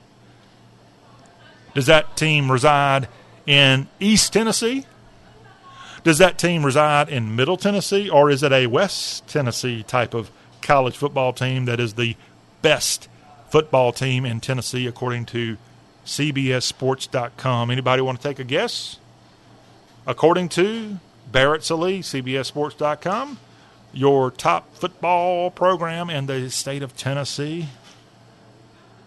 Bum, bum, bum, bum. It's the Memphis Tigers. And even though Tennessee has four FBS teams Tennessee, Memphis, MTSU, and the Vanderbilt Commodores of the four FBS teams, it's those Tigers, the blue and gray, and Ryan Silverfield are the best team according to CBSSports.com. Now, in 2020, I didn't think Memphis was all that great. Boy, they were good before that. So much so that Mike Norvell got hired at Florida State. It's partly, in fact, that part part of the reason is the regime change in Knoxville doesn't help Tennessee out in this case. You've had a regime change in Nashville with Vandy. So right now, Memphis, take great pride. Your Tigers are the best team in the state of Tennessee. Maybe even the best team in a couple of surrounding states, frankly. Go, Tigers, go. The best team in the state of Texas. Gig 'em. It's Texas A&M, according to CBSSports.com. The Aggies are coming off their best season since 2012 when they won 11 games, and that was the year, their first year in the SEC, that Johnny Manziel got the Heisman Trophy. What a fantastic year it was for A&M in 2020, and I think expectations are out of the roof there in Aggie land. Look for the Aggies to have a fantastic year, and that's the reason A&M has beat out the Longhorns, the Ponies in Dallas, the Froggies in Fort Worth, the Baptist Bears in Waco, and more. Aggies, congratulations. According to CBSSports.com, you have the best college football team in the Lone Star State. All right, two more states left. The best school in the state of Virginia, according to CBSSports.com, those Hokies, as Coach Fuente's Gobblers are expected to be the best team in that state. I know Bronco Mendenhall, he led a Virginia team to the ACC championship game a few years ago, but Virginia Tech continues to do good against their rival from within the state. The Hokies have won 20 of the last 22 matchups against UVA. So you don't necessarily get to be the best team in the state when you can't beat your rival. And Virginia Tech, the best team in Virginia, according to CBSSports.com. And lastly, from the South, the best team in West Virginia. There's really only two teams to choose from. That would be the Thundering Herd or the WVU Mountaineers. And according to CBSSports.com, the best team in the Mountain State, it's Neal Brown's West Virginia Mountaineers. They had a three game losing skid to end 2020, and I think that cost them a bowl game. But under the rebuild under Coach Neal Brown, the former Kentucky and UMass, UMass uh, football player, look for them to be a little bit better and look for West Virginia to continue to be the best team in the Mountain State in 2021. So there you have it. Again, this article is up at cbssports.com. It's a lot of fun to go through and look at them. And not only in the South will you discover these predicted teams of who's going to be the best in each state of our 16 southern states, but congratulations to schools like Montana State, the Bobcats, the best in that state, the best football team in the state of New York. It's those Black Knights of Army. How about the Black Bears of Maine, the best college football team in that state, according to CBSSports.com. And you're going to have to go on and see who's the best college football team in Illinois, for example. All that is available at CBSSports.com. Check it out. Great job, great idea. And it's been a fun, fun journey here the last 20 minutes or so telling you about all this at CBSSports.com. When the Y'all Show comes back, we've got the Southern Business Report. And included to that, how in the world did we have a computer chip shortage happen across the entire globe? I'll have the answer right after this. This is the Y'all Show.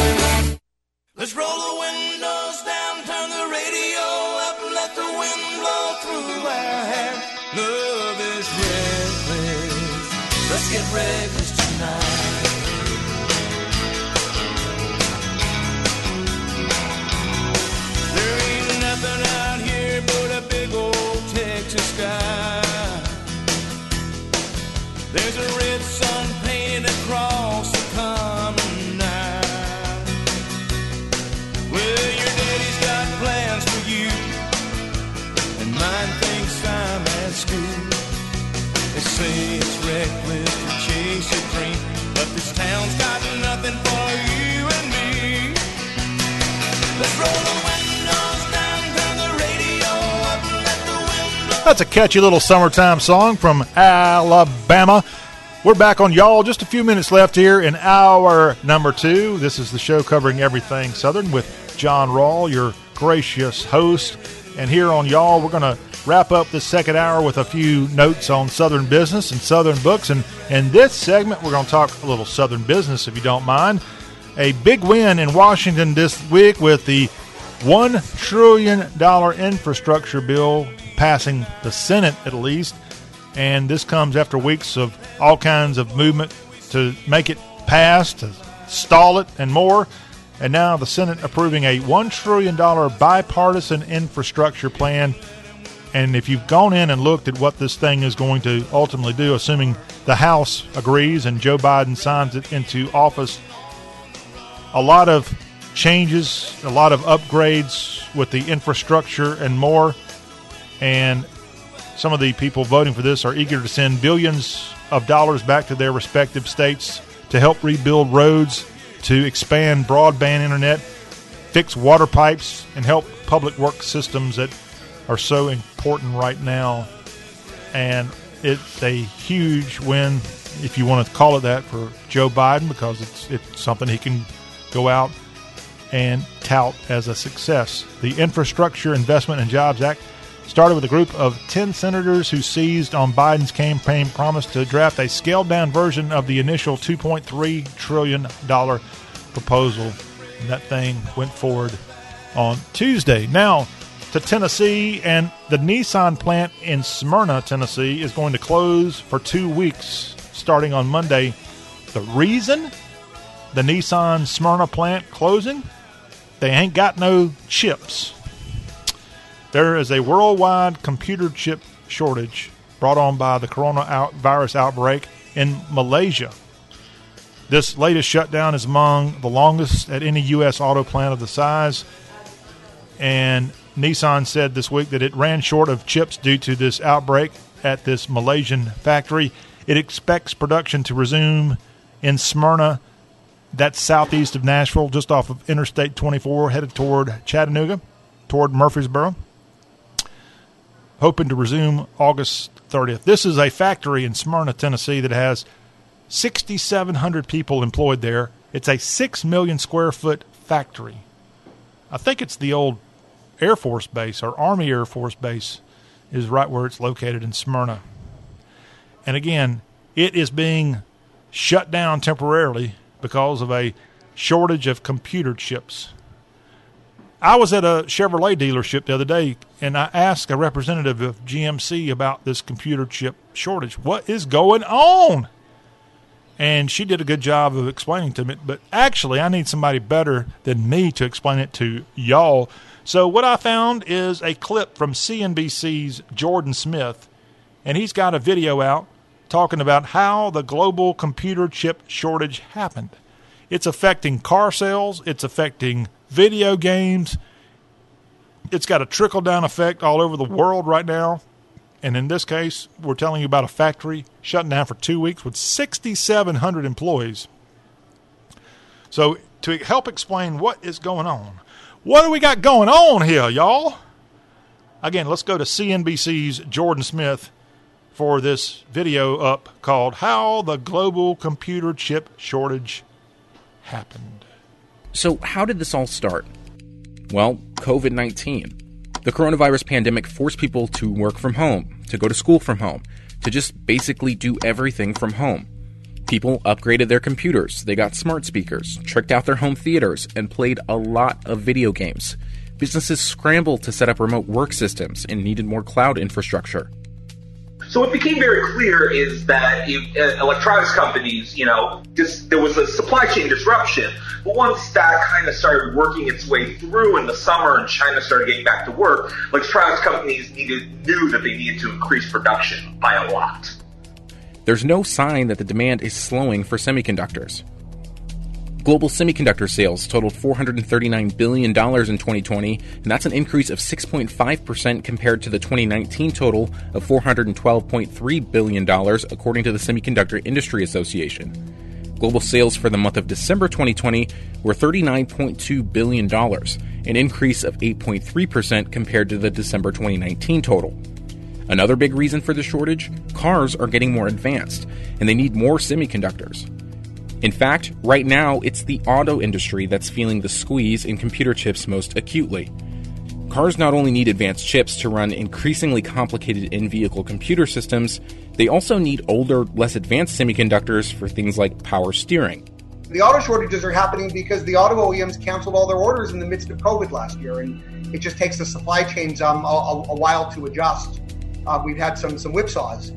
So that would be happening anyways. It's not really the semi guy's fault, it, it's the auto supply chain. But to, to the extent that the shortages themselves are sort of focusing attention and jumpstarting the debate on what we should be doing in terms of semiconductor manufacturing in, in the US, I think that actually is where the discussion can be useful. Analysts expect the chip shortage to persist well into 2021 we're in a real difficult situation. Of course, we've heard from the likes of AMD's like uh, Lisa Su and others about uh, the expectation of this lasting about six months. So 100 days, if, if, if her interpretation is right, is going to put us nearly all the way out, well over halfway into that six month period. And I really do wonder are we able to shorten this delay at all with any action that could be taken right now? I think the Biden administration really needs to focus on how do we not allow this to happen again? Semiconductors have been so essential to nearly every single industry, the chip shortage has forced the White House to take steps to shore up the chip supply chain in the United States. All right, good information again. If you're trying to buy a car these days, it's an uphill climb because of computer chip shortage worldwide. At least it's an equal opportunity shortage from all that I've been able to gather. Again, that video courtesy of CNBC's Jordan Smith. When the Y'all Show comes back after this quick timeout, I'm going to tell you about what books are atop the bestsellers list. That'll close out hour two of Talk with an accent on all things Southern.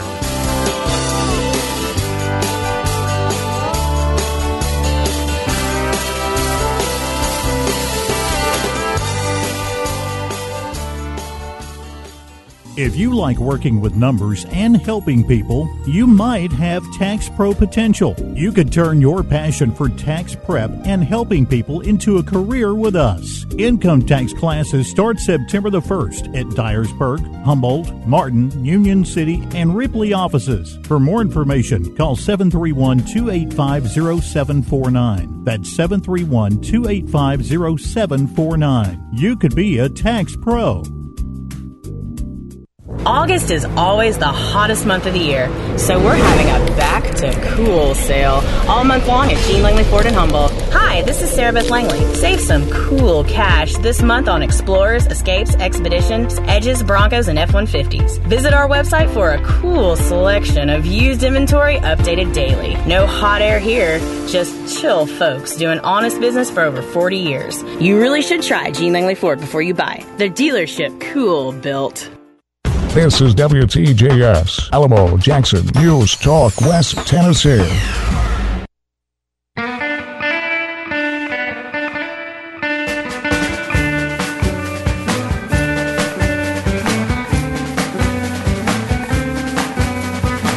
Wrapping up this second hour of y'all, going to get our book reading on right now with a quick look at the best selling books out there in the marketplace, according to the New York Times bestsellers. Your number one book this week on the fiction category list is Laura Dave's The Last Thing He Told Me. Emily Henry's book, it's been out a couple of months. It's number two, People We Meet on Vacation. This book's been out about a month and kind of looks like it has a southern theme going on. The Paper Palace from Miranda Cowley Heller. It's at number three on the combined ebook fiction list. Daniel, Danielle Silva's The Cellist it's only been out three weeks. It's number four on the list, and also out for about two months now at number five on the New York Times bestsellers list. It ends with us from Colleen Hoover on the nonfiction list from the New York Times bestsellers.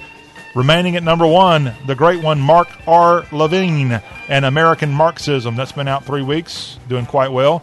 Carol Leonnig and Philip Rucker's I Alone Can Fix It. It's about Donald Trump's final year in office. It's number two. The author, author, author, author say that 5,000 times fast. Authoritarian moment from Ben Shapiro, another one of the talking heads that you probably have seen. It's brand new. It's out this week, and it is number three on the nonfiction list. Another talking head from Fox, Jesse Watters. How I Saved the World is at number four. And closing out the top five is Bessel van der Kolk's The Body Keeps the Score.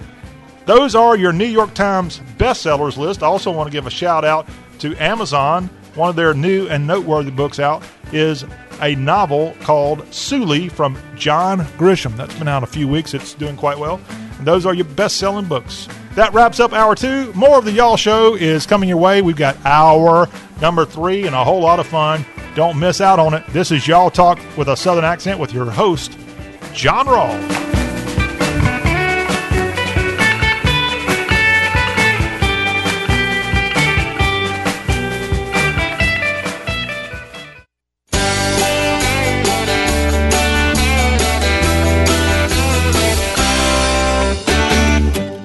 Hello, we're back on Y'all Talk with a Southern accent with your host, John Rawl. And we got one more hour. That's what the boss man has allowed us to sit here and ramble, and that's what we're going to do. We're going to put a little y'all in your drawl for the next hour. We've got a lot of sports stuff to pass along. We're on a 44 city tour across the Southeast, and the calendar today, when I opened it up, it said we got to talk about the Vanderbilt Commodores.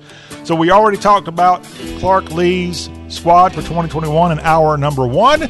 In this hour three of the Y'all Show, we're going to talk about the university itself, the prestigious university that is Vanderbilt, located in Nashville. We'll discuss some of the famous alumni who have attended VU, and we'll tell you about some of the traditions. Some would say the most famous tradition at Vanderbilt is losing. Come on now. It's going to be about what you will find when you go to a football game or a sporting event in Nashville and you cheer on those Commodores. And Vanderbilt will surprise you. This is a program that's put out a couple of national championships in recent years.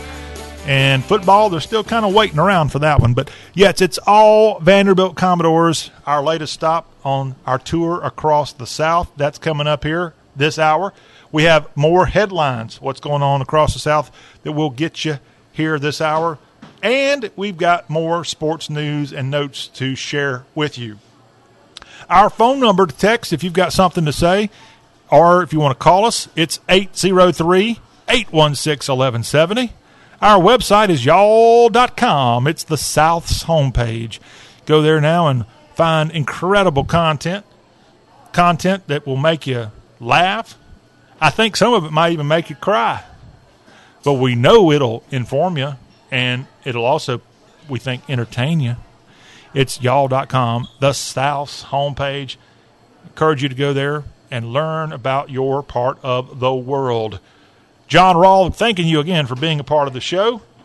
We are available if you miss any portion of the show. We're on various podcast options. You can find us on Spotify. Just search for Y'all Show.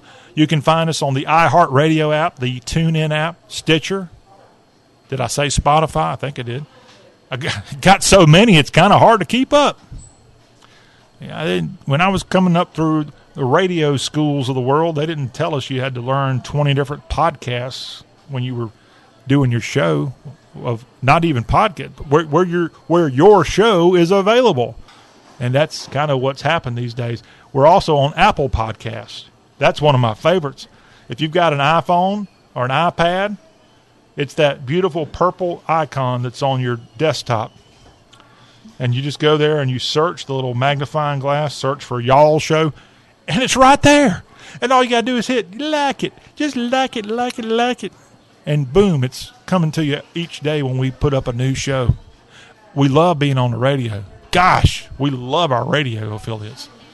We're just thankful for all of our affiliates, thankful for all of our wonderful listeners on our great radio stations. But sometimes you got other things going on with life. You get that phone call that you don't want. You got that telemarketer calling you for the 20th time today. And if that's the case, that's why the Y'all Show, available in podcast form, is it's your friend because we are available for you on your own schedule. And you can find out what's going on in the South that way. We are the only show in the whole world that takes three hours each day and let you know what's going on in the South. We combine the news, the politics, the business, the sports, the food, the travel, the fun, the good, the bad, a little bit of everything, the history, and we just kind of mix it all up here in this big old jambalaya pot we call the Y'all Show. And we thank you here on this Wednesday edition for being a part of y'all. Looking at what's going on sports wise, well, frankly, there's not a whole lot of sports news happening today. As football teams, I know, are in camp, the college football teams. The NFL teams are, most of them traveling today because they've got Thursday night games and Friday games, preseason week number one. You've got a couple of teams out there having joint practices in the NFL, which is kind of neat sometimes these teams are from different conferences and they get together for a day or two and practice, maybe even hang out a little bit, maybe do a little trash talking. Then they have their preseason game, of which some of these players don't even play in, like Aaron Rodgers. And but it's it's kind of a neat thing. Some teams have multiple combined practices here in the two or three weeks left of preseason football and that's good for the fans if you're able to go and see. Now, I'll remind you, NFL fans of the South, that the NFL has a policy where you cannot come within 20 feet of a player or a official or a person on the staff. No autographs, no pictures, none of that. They're trying to protect players from COVID outbreaks. But they're out practicing, and you can, in most cases, see these NFL greats getting ready for the start of the 2021 season. And as mentioned, the college teams also underway. Most of your college teams, I've been seeing it on YouTube.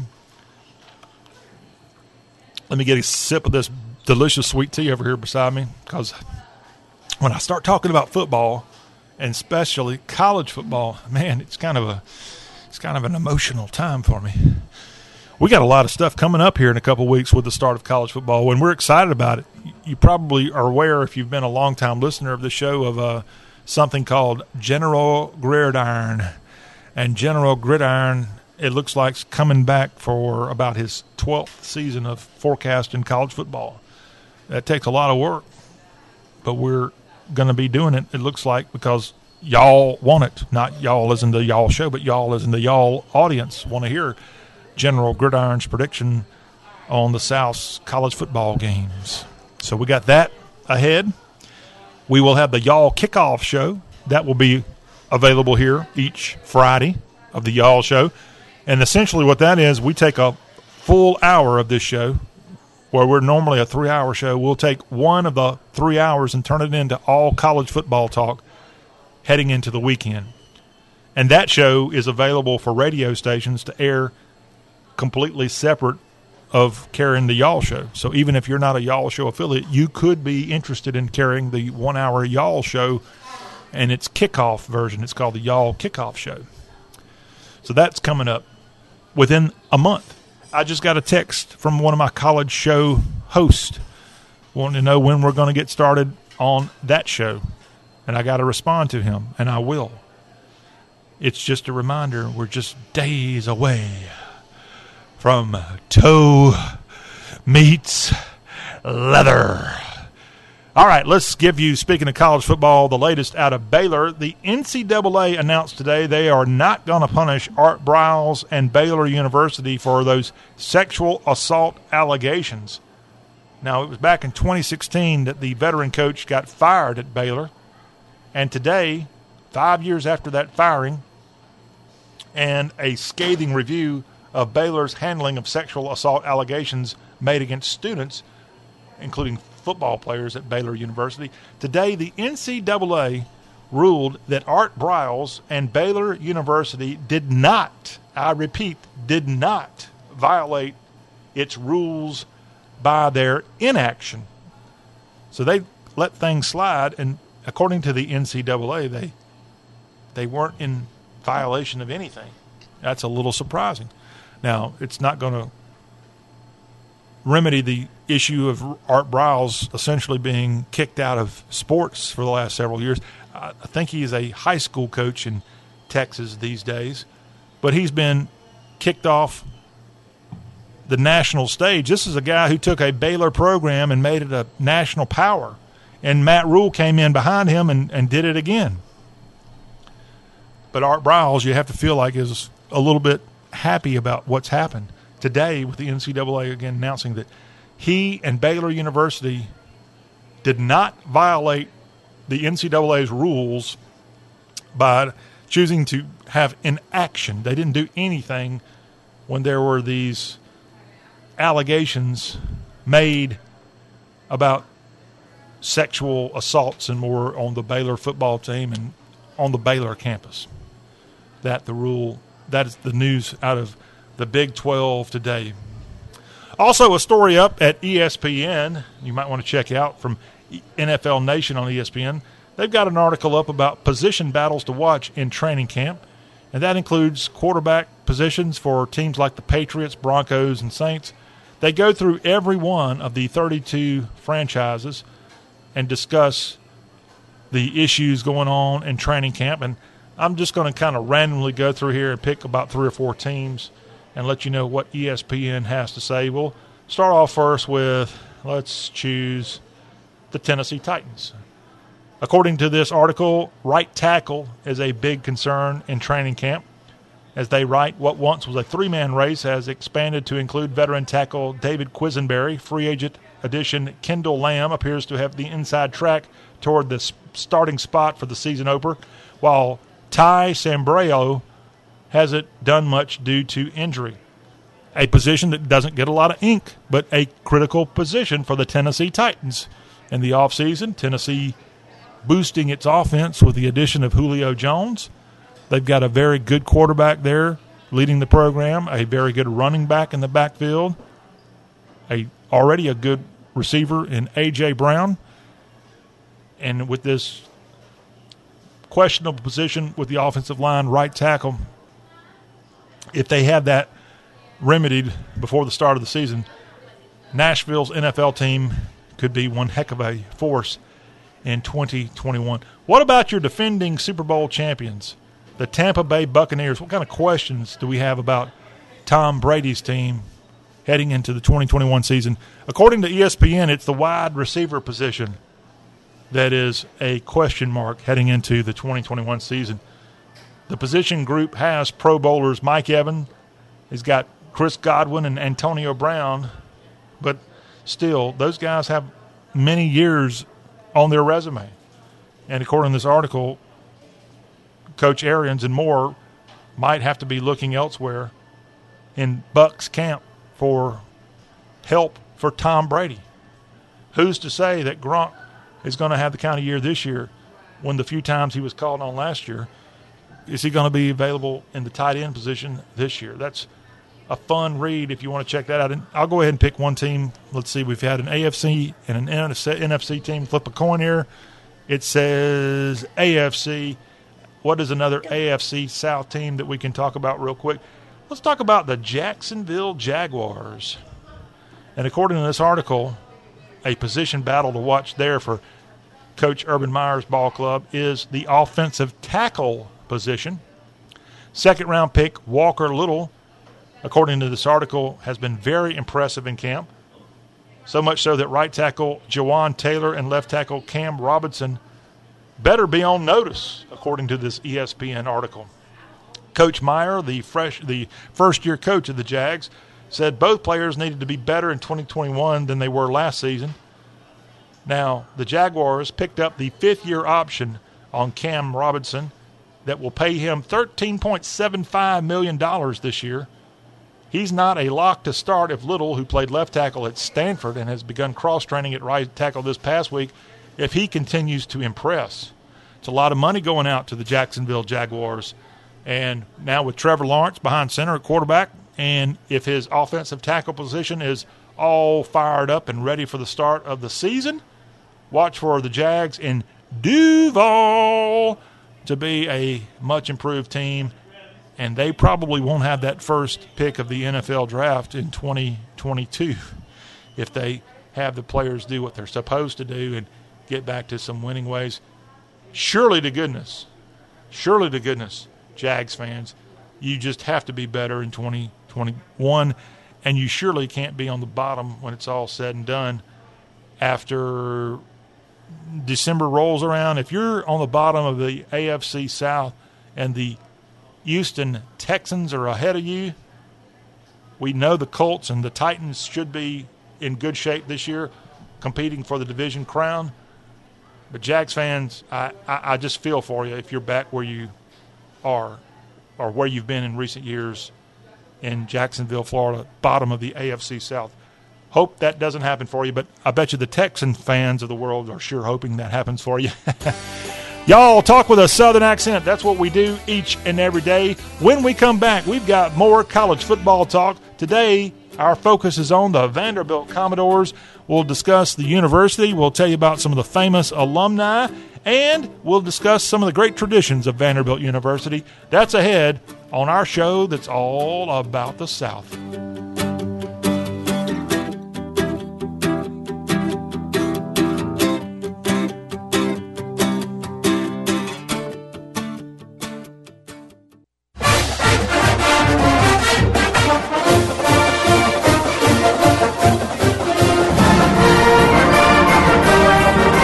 The Y'all Show is on the road and stopping by 44 of the South's great college football towns as we get y'all ready for the start of the 2021 college football season. Tailgates, traditions, fight songs. Can you feel the excitement? Here's Y'all Show host John Rawl to fire y'all up with today's great Southern College Football Showcase. Man, we've been on this tour across the South for about three weeks now. Is it ever going to end? And I'm not asking that because I'm complaining. Woo! This is fun. We have already been to places like Birmingham and Conway, and we've taken you to Greenville, North Carolina. We've taken you already to, gosh, we've gone to so many places, it's hard to keep track. Well, we've already been in Knoxville this week. We were in Miami, Florida on Tuesday. And today, we're in a place that I love. I grew up in this town essentially as a young man, a young adult, uh, rather. I am taking you today on our tour across the Southeast to the home of the Vanderbilt Commodores, Nashville, Tennessee. VU is our latest stop on our tour across the South, the mighty black and gold of the SEC.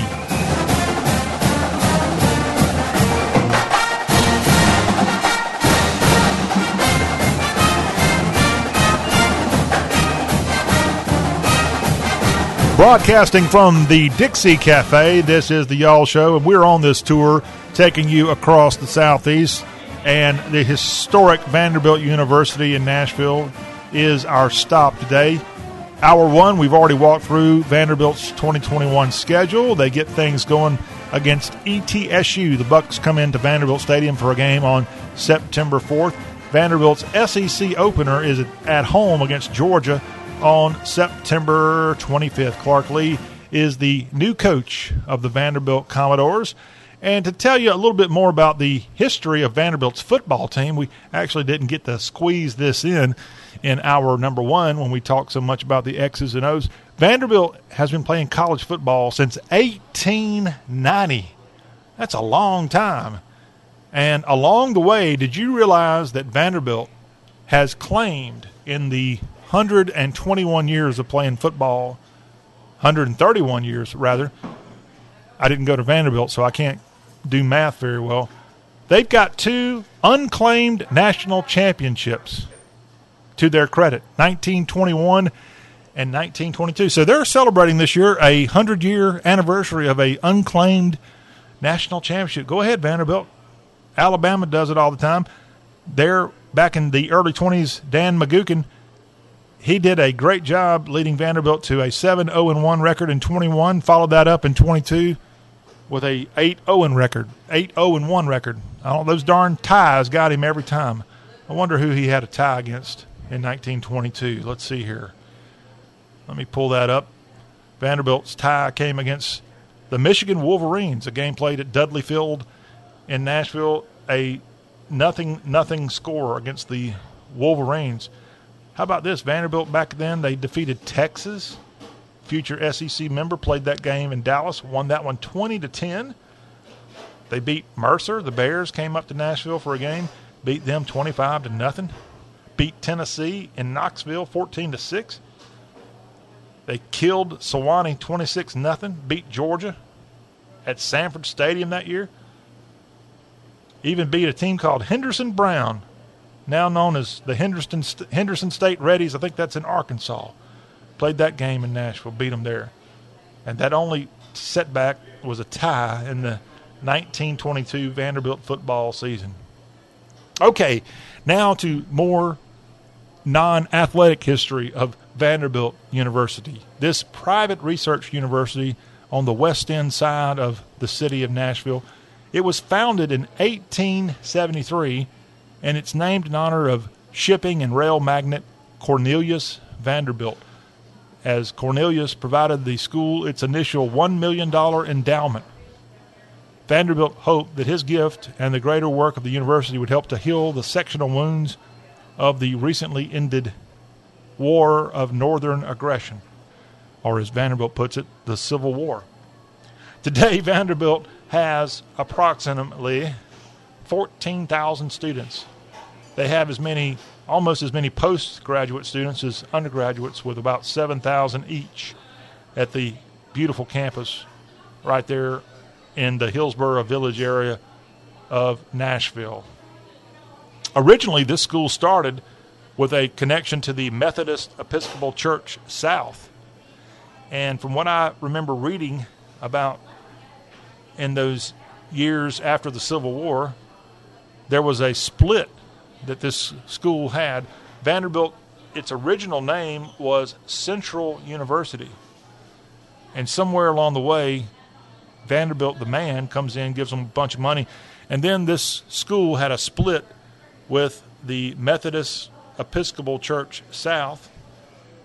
And that split led the organizers of that denomination to go out to Texas and start a school called Southern Methodist University.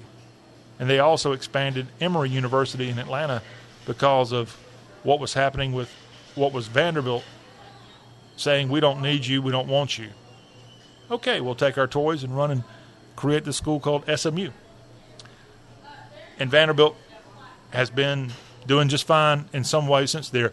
Now, athletically, Vanderbilt, if you know anything about it, it's struggled from a football standpoint. Most of the history, James Franklin did an incredible job, so much so he got hired to go back to his native Pennsylvania and be the head coach at Penn State.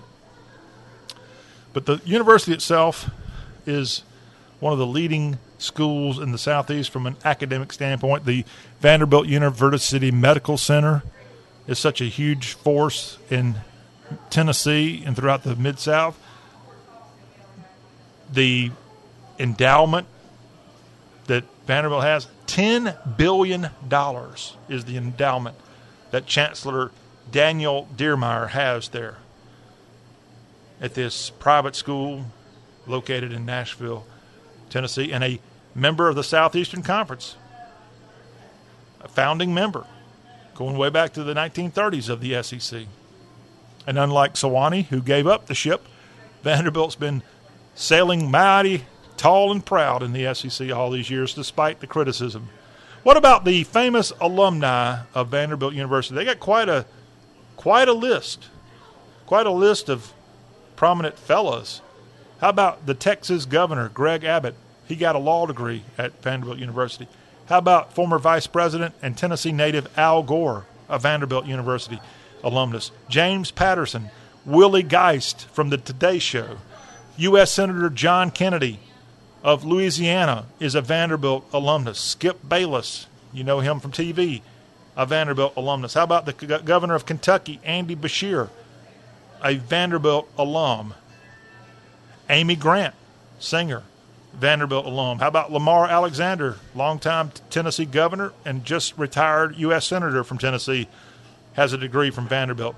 I didn't realize this. One of my favorite singers, Rosanne Cash, attended Vanderbilt.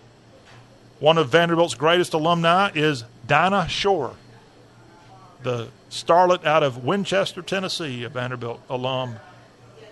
You also have a whole bunch of famous alumni. Vanderbilt's doing okay on the famous alumni. In fact, Ranker.com has their own breakdown of Vanderbilt alumni, and I'm going to go through their list of.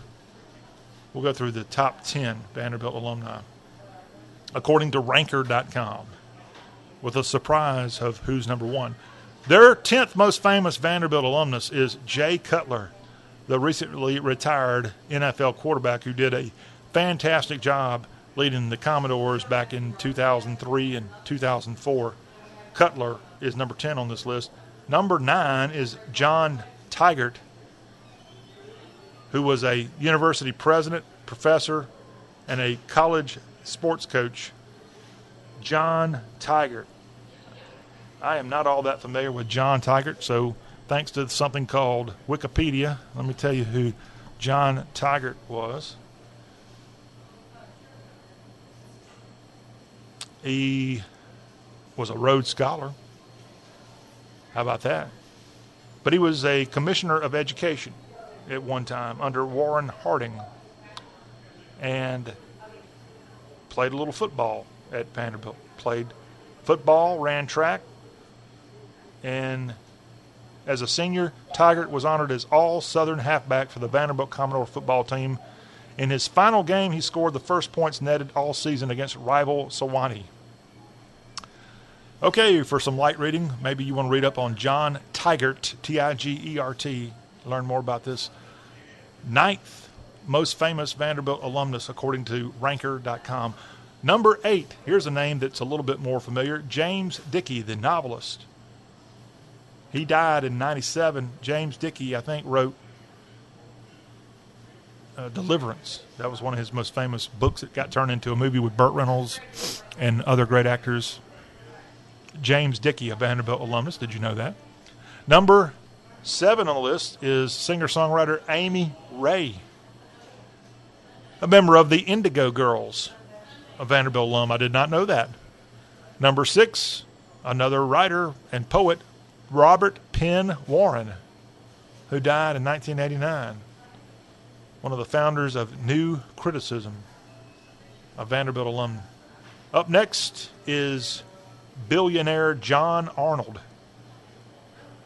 hedge fund manager, former natural gas trader, instrumental in the Enron scandal. The fifth most famous Vanderbilt alumnus, John D. Arnold, according to Ranker.com. Number four, someone I've never heard of. Sorry, Vanderbilt.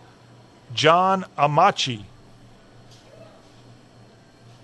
a English psychologist, consultant, and former professional basketball player.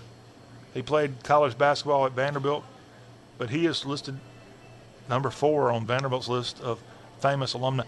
And the aforementioned Dinah Shore, the Winchester, Tennessee native, former girlfriend of Burt Reynolds.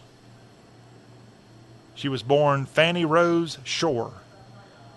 And she, of course, was a big, big star in the mid 20th century as a singer, actress, and a TV personality.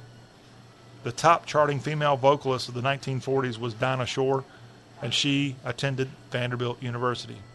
Number two is TV producer and novelist James Patterson, a Vanderbilt alumnus. Among his works, The Alex Cross, Michael Bennett, Women's Murder Club, Daniel X, and Maximum Ride series, an author and philanthropist, James Patterson, Vanderbilt alumnus. And your number one Vanderbilt alumnus, according to the website ranker.com. I've had a chance to interview this person before. She is from Murray, Kentucky. And as I set this up earlier in the Y'all Show, although Vanderbilt may not have all the conference championships, they may not have the claimed national championships in football, they got a couple in baseball. For all the problems Vanderbilt has caused by losing so much, John Rawl, your friendly Y'all Show host, is going to head today. I'm going to go ahead and declare, because I think I'm right on this, first of all, that Vanderbilt University is the SEC's lone institution that has produced a Victoria's Secret model. Molly Sims, the Murray, Kentucky native, who has appeared in the Sports Illustrated swimsuit issue. She, she played the role of Delinda DeLine in the NBC drama Las Vegas. She's been a Victoria's Secret model. She's absolutely beautiful. She's absolutely Southern. She's 48 years young and looks like she just got out of high school. At Vanderbilt, she was a member of Tri Delta. Delta, Delta, Delta, can I help you, help you, help you? She actually got her modeling career going while at Vanderbilt and left school. She dropped out at 19 to pursue modeling, but she was smart enough to go to Vanderbilt. And she grew up again in Murray, Kentucky. Her parents ran a bookstore for Murray State students. And she abandoned the racers to go be a Commodore. I'd say that worked out pretty well for Molly Sims. Again, according to the website ranker.com, model, supermodel, actress, and Kentucky girl Molly Sims is your number one Vanderbilt University alumnus. Not bad, not bad. Now, as we wrap up talking about the Dores, what are some of the traditions that you'll find at Vanderbilt? How about drop the anchor? That happens just before kickoff. The Vanderbilt anchor was adopted in 2004 as a symbol of unity and strength, and it accompanies the team to all home and away games. Before each home game, a group or individual is selected to drop the anchor at midfield to mark the beginning of the evening's events.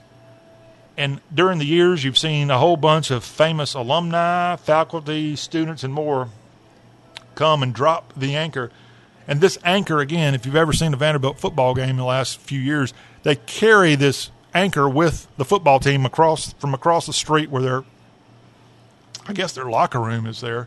Vanderbilt, like most SEC teams, has a abundance of money that they continuously are doing upgrades and more. And so it wouldn't surprise me if Vanderbilt, even in the last year, has a whole different locker room situation.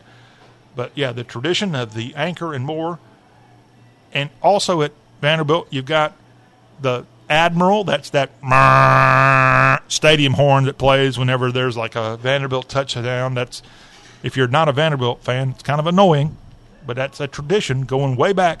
I saw my first game at Vanderbilt Stadium in 1992, and I've seen a bunch of games there throughout the years. But Vanderbilt University and Vanderbilt Stadium, one of the oldest venues in the Southeastern Conference. Also at Vanderbilt, you got Star Walk. That's what happens before the game. Outside, you got Vandyville, Dore Alley. You got Mr. Commodore, a popular mascot that floats around. Also, the fact that Vanderbilt is located in Nashville is one of the great things about Vanderbilt University. Truly one of the South's great cities, truly one of the country's great cities, and Vanderbilt University is the only major college located in the city limits of Nashville, Tennessee. And then, not long ago, even though Vanderbilt wasn't necessarily putting out SEC championships, they had at Vanderbilt in recent times three consecutive wins over their in state foe, the Tennessee Vols. That's not bad, Vandy.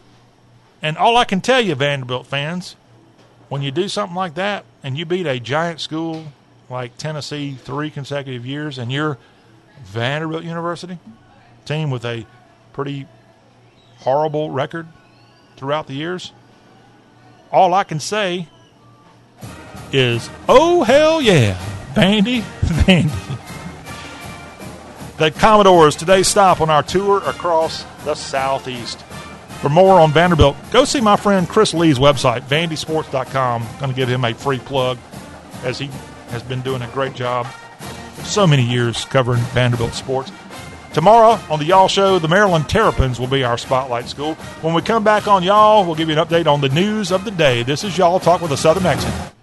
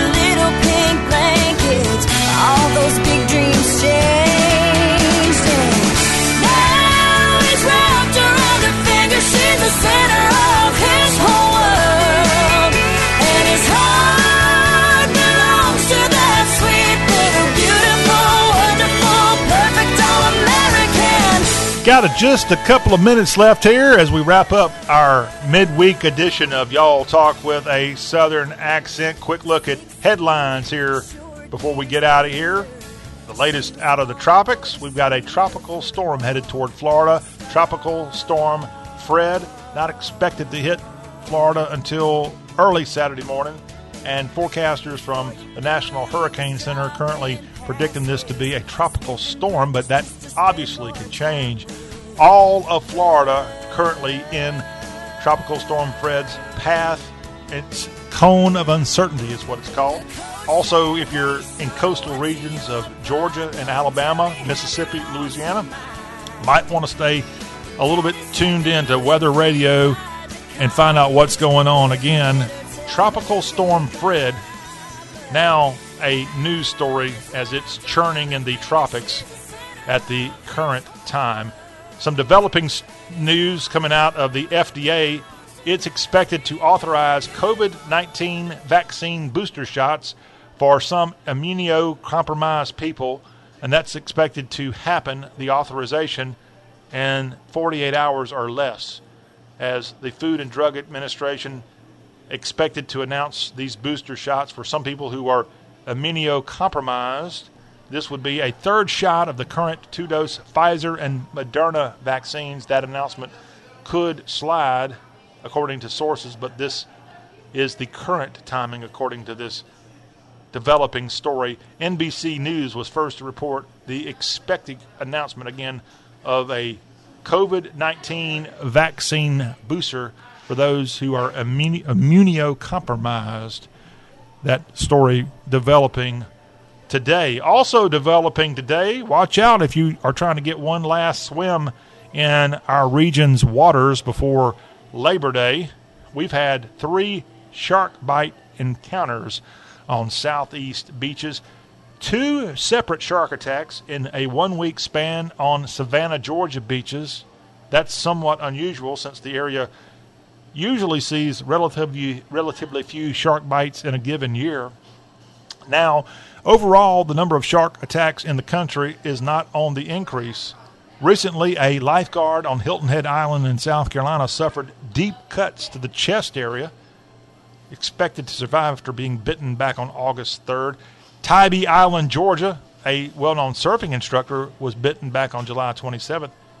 And then South Carolina just recorded a unprovoked shark bite also. So at least on the Atlantic side of the South, very dangerous times. If you're scared of sharks, you might want to stay out of the water. I saw where somebody got bit in knee deep water over the weekend. Be careful out there. Don't wear red. Florida consistently leads the country in the number of unprovoked shark bites. They had 16 shark bites in 2020, according to the International Shark Attack File. The t- 16 bites in 2020 in Florida represented 48% of the country's total shark bites in 2020. North Carolina saw three cases of shark bites last year. South Carolina and Alabama each recorded a shark bite, just one shark bite total in 2020. So it's still well well worth your time if you're looking to get out to a beach before the summer comes to a halt. Don't be scared of jaws. Every case I told you about, yeah, you had a shark bite, but nobody was killed, to my knowledge. Nobody had extremely severe injuries. I don't know about the person that got hauled off to the hospital there in Savannah. But what a wonderful part of the world we live in with all of our different beach options. And we got, we got two completely different beach options. I, I stress to you, if you're a Gulf Coast beach kind of person, please do yourself a favor and make a trip somewhere on the Atlantic side just just once.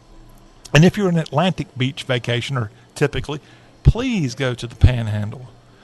Go to maybe Orange Beach in Alabama, or really go out and go down to Padre Island in Texas if you want to do something really crazy from a Gulf Coast standpoint. Share the wealth, have fun. It's summertime, y'all. Enjoy. And lastly, here on y'all, speaking of getting out and enjoying, the National Parks anniversary is going on, and you can benefit. The National Park Service will mark its 105th year of existence on August 25th, and most National Park Service parks will offer free camping that August 25th weekend. You might want to double check with your local park, but we've got lots of great national parks here in the South, and take advantage of the Park Service's birthday party coming up with free camping right before the Labor Day weekend. That's a good way to send summer out in style if you're looking to do something really fun. Y'all talk with a southern accent. It's going to wrap up right after this. Stay tuned. We appreciate y'all being a part of the fun.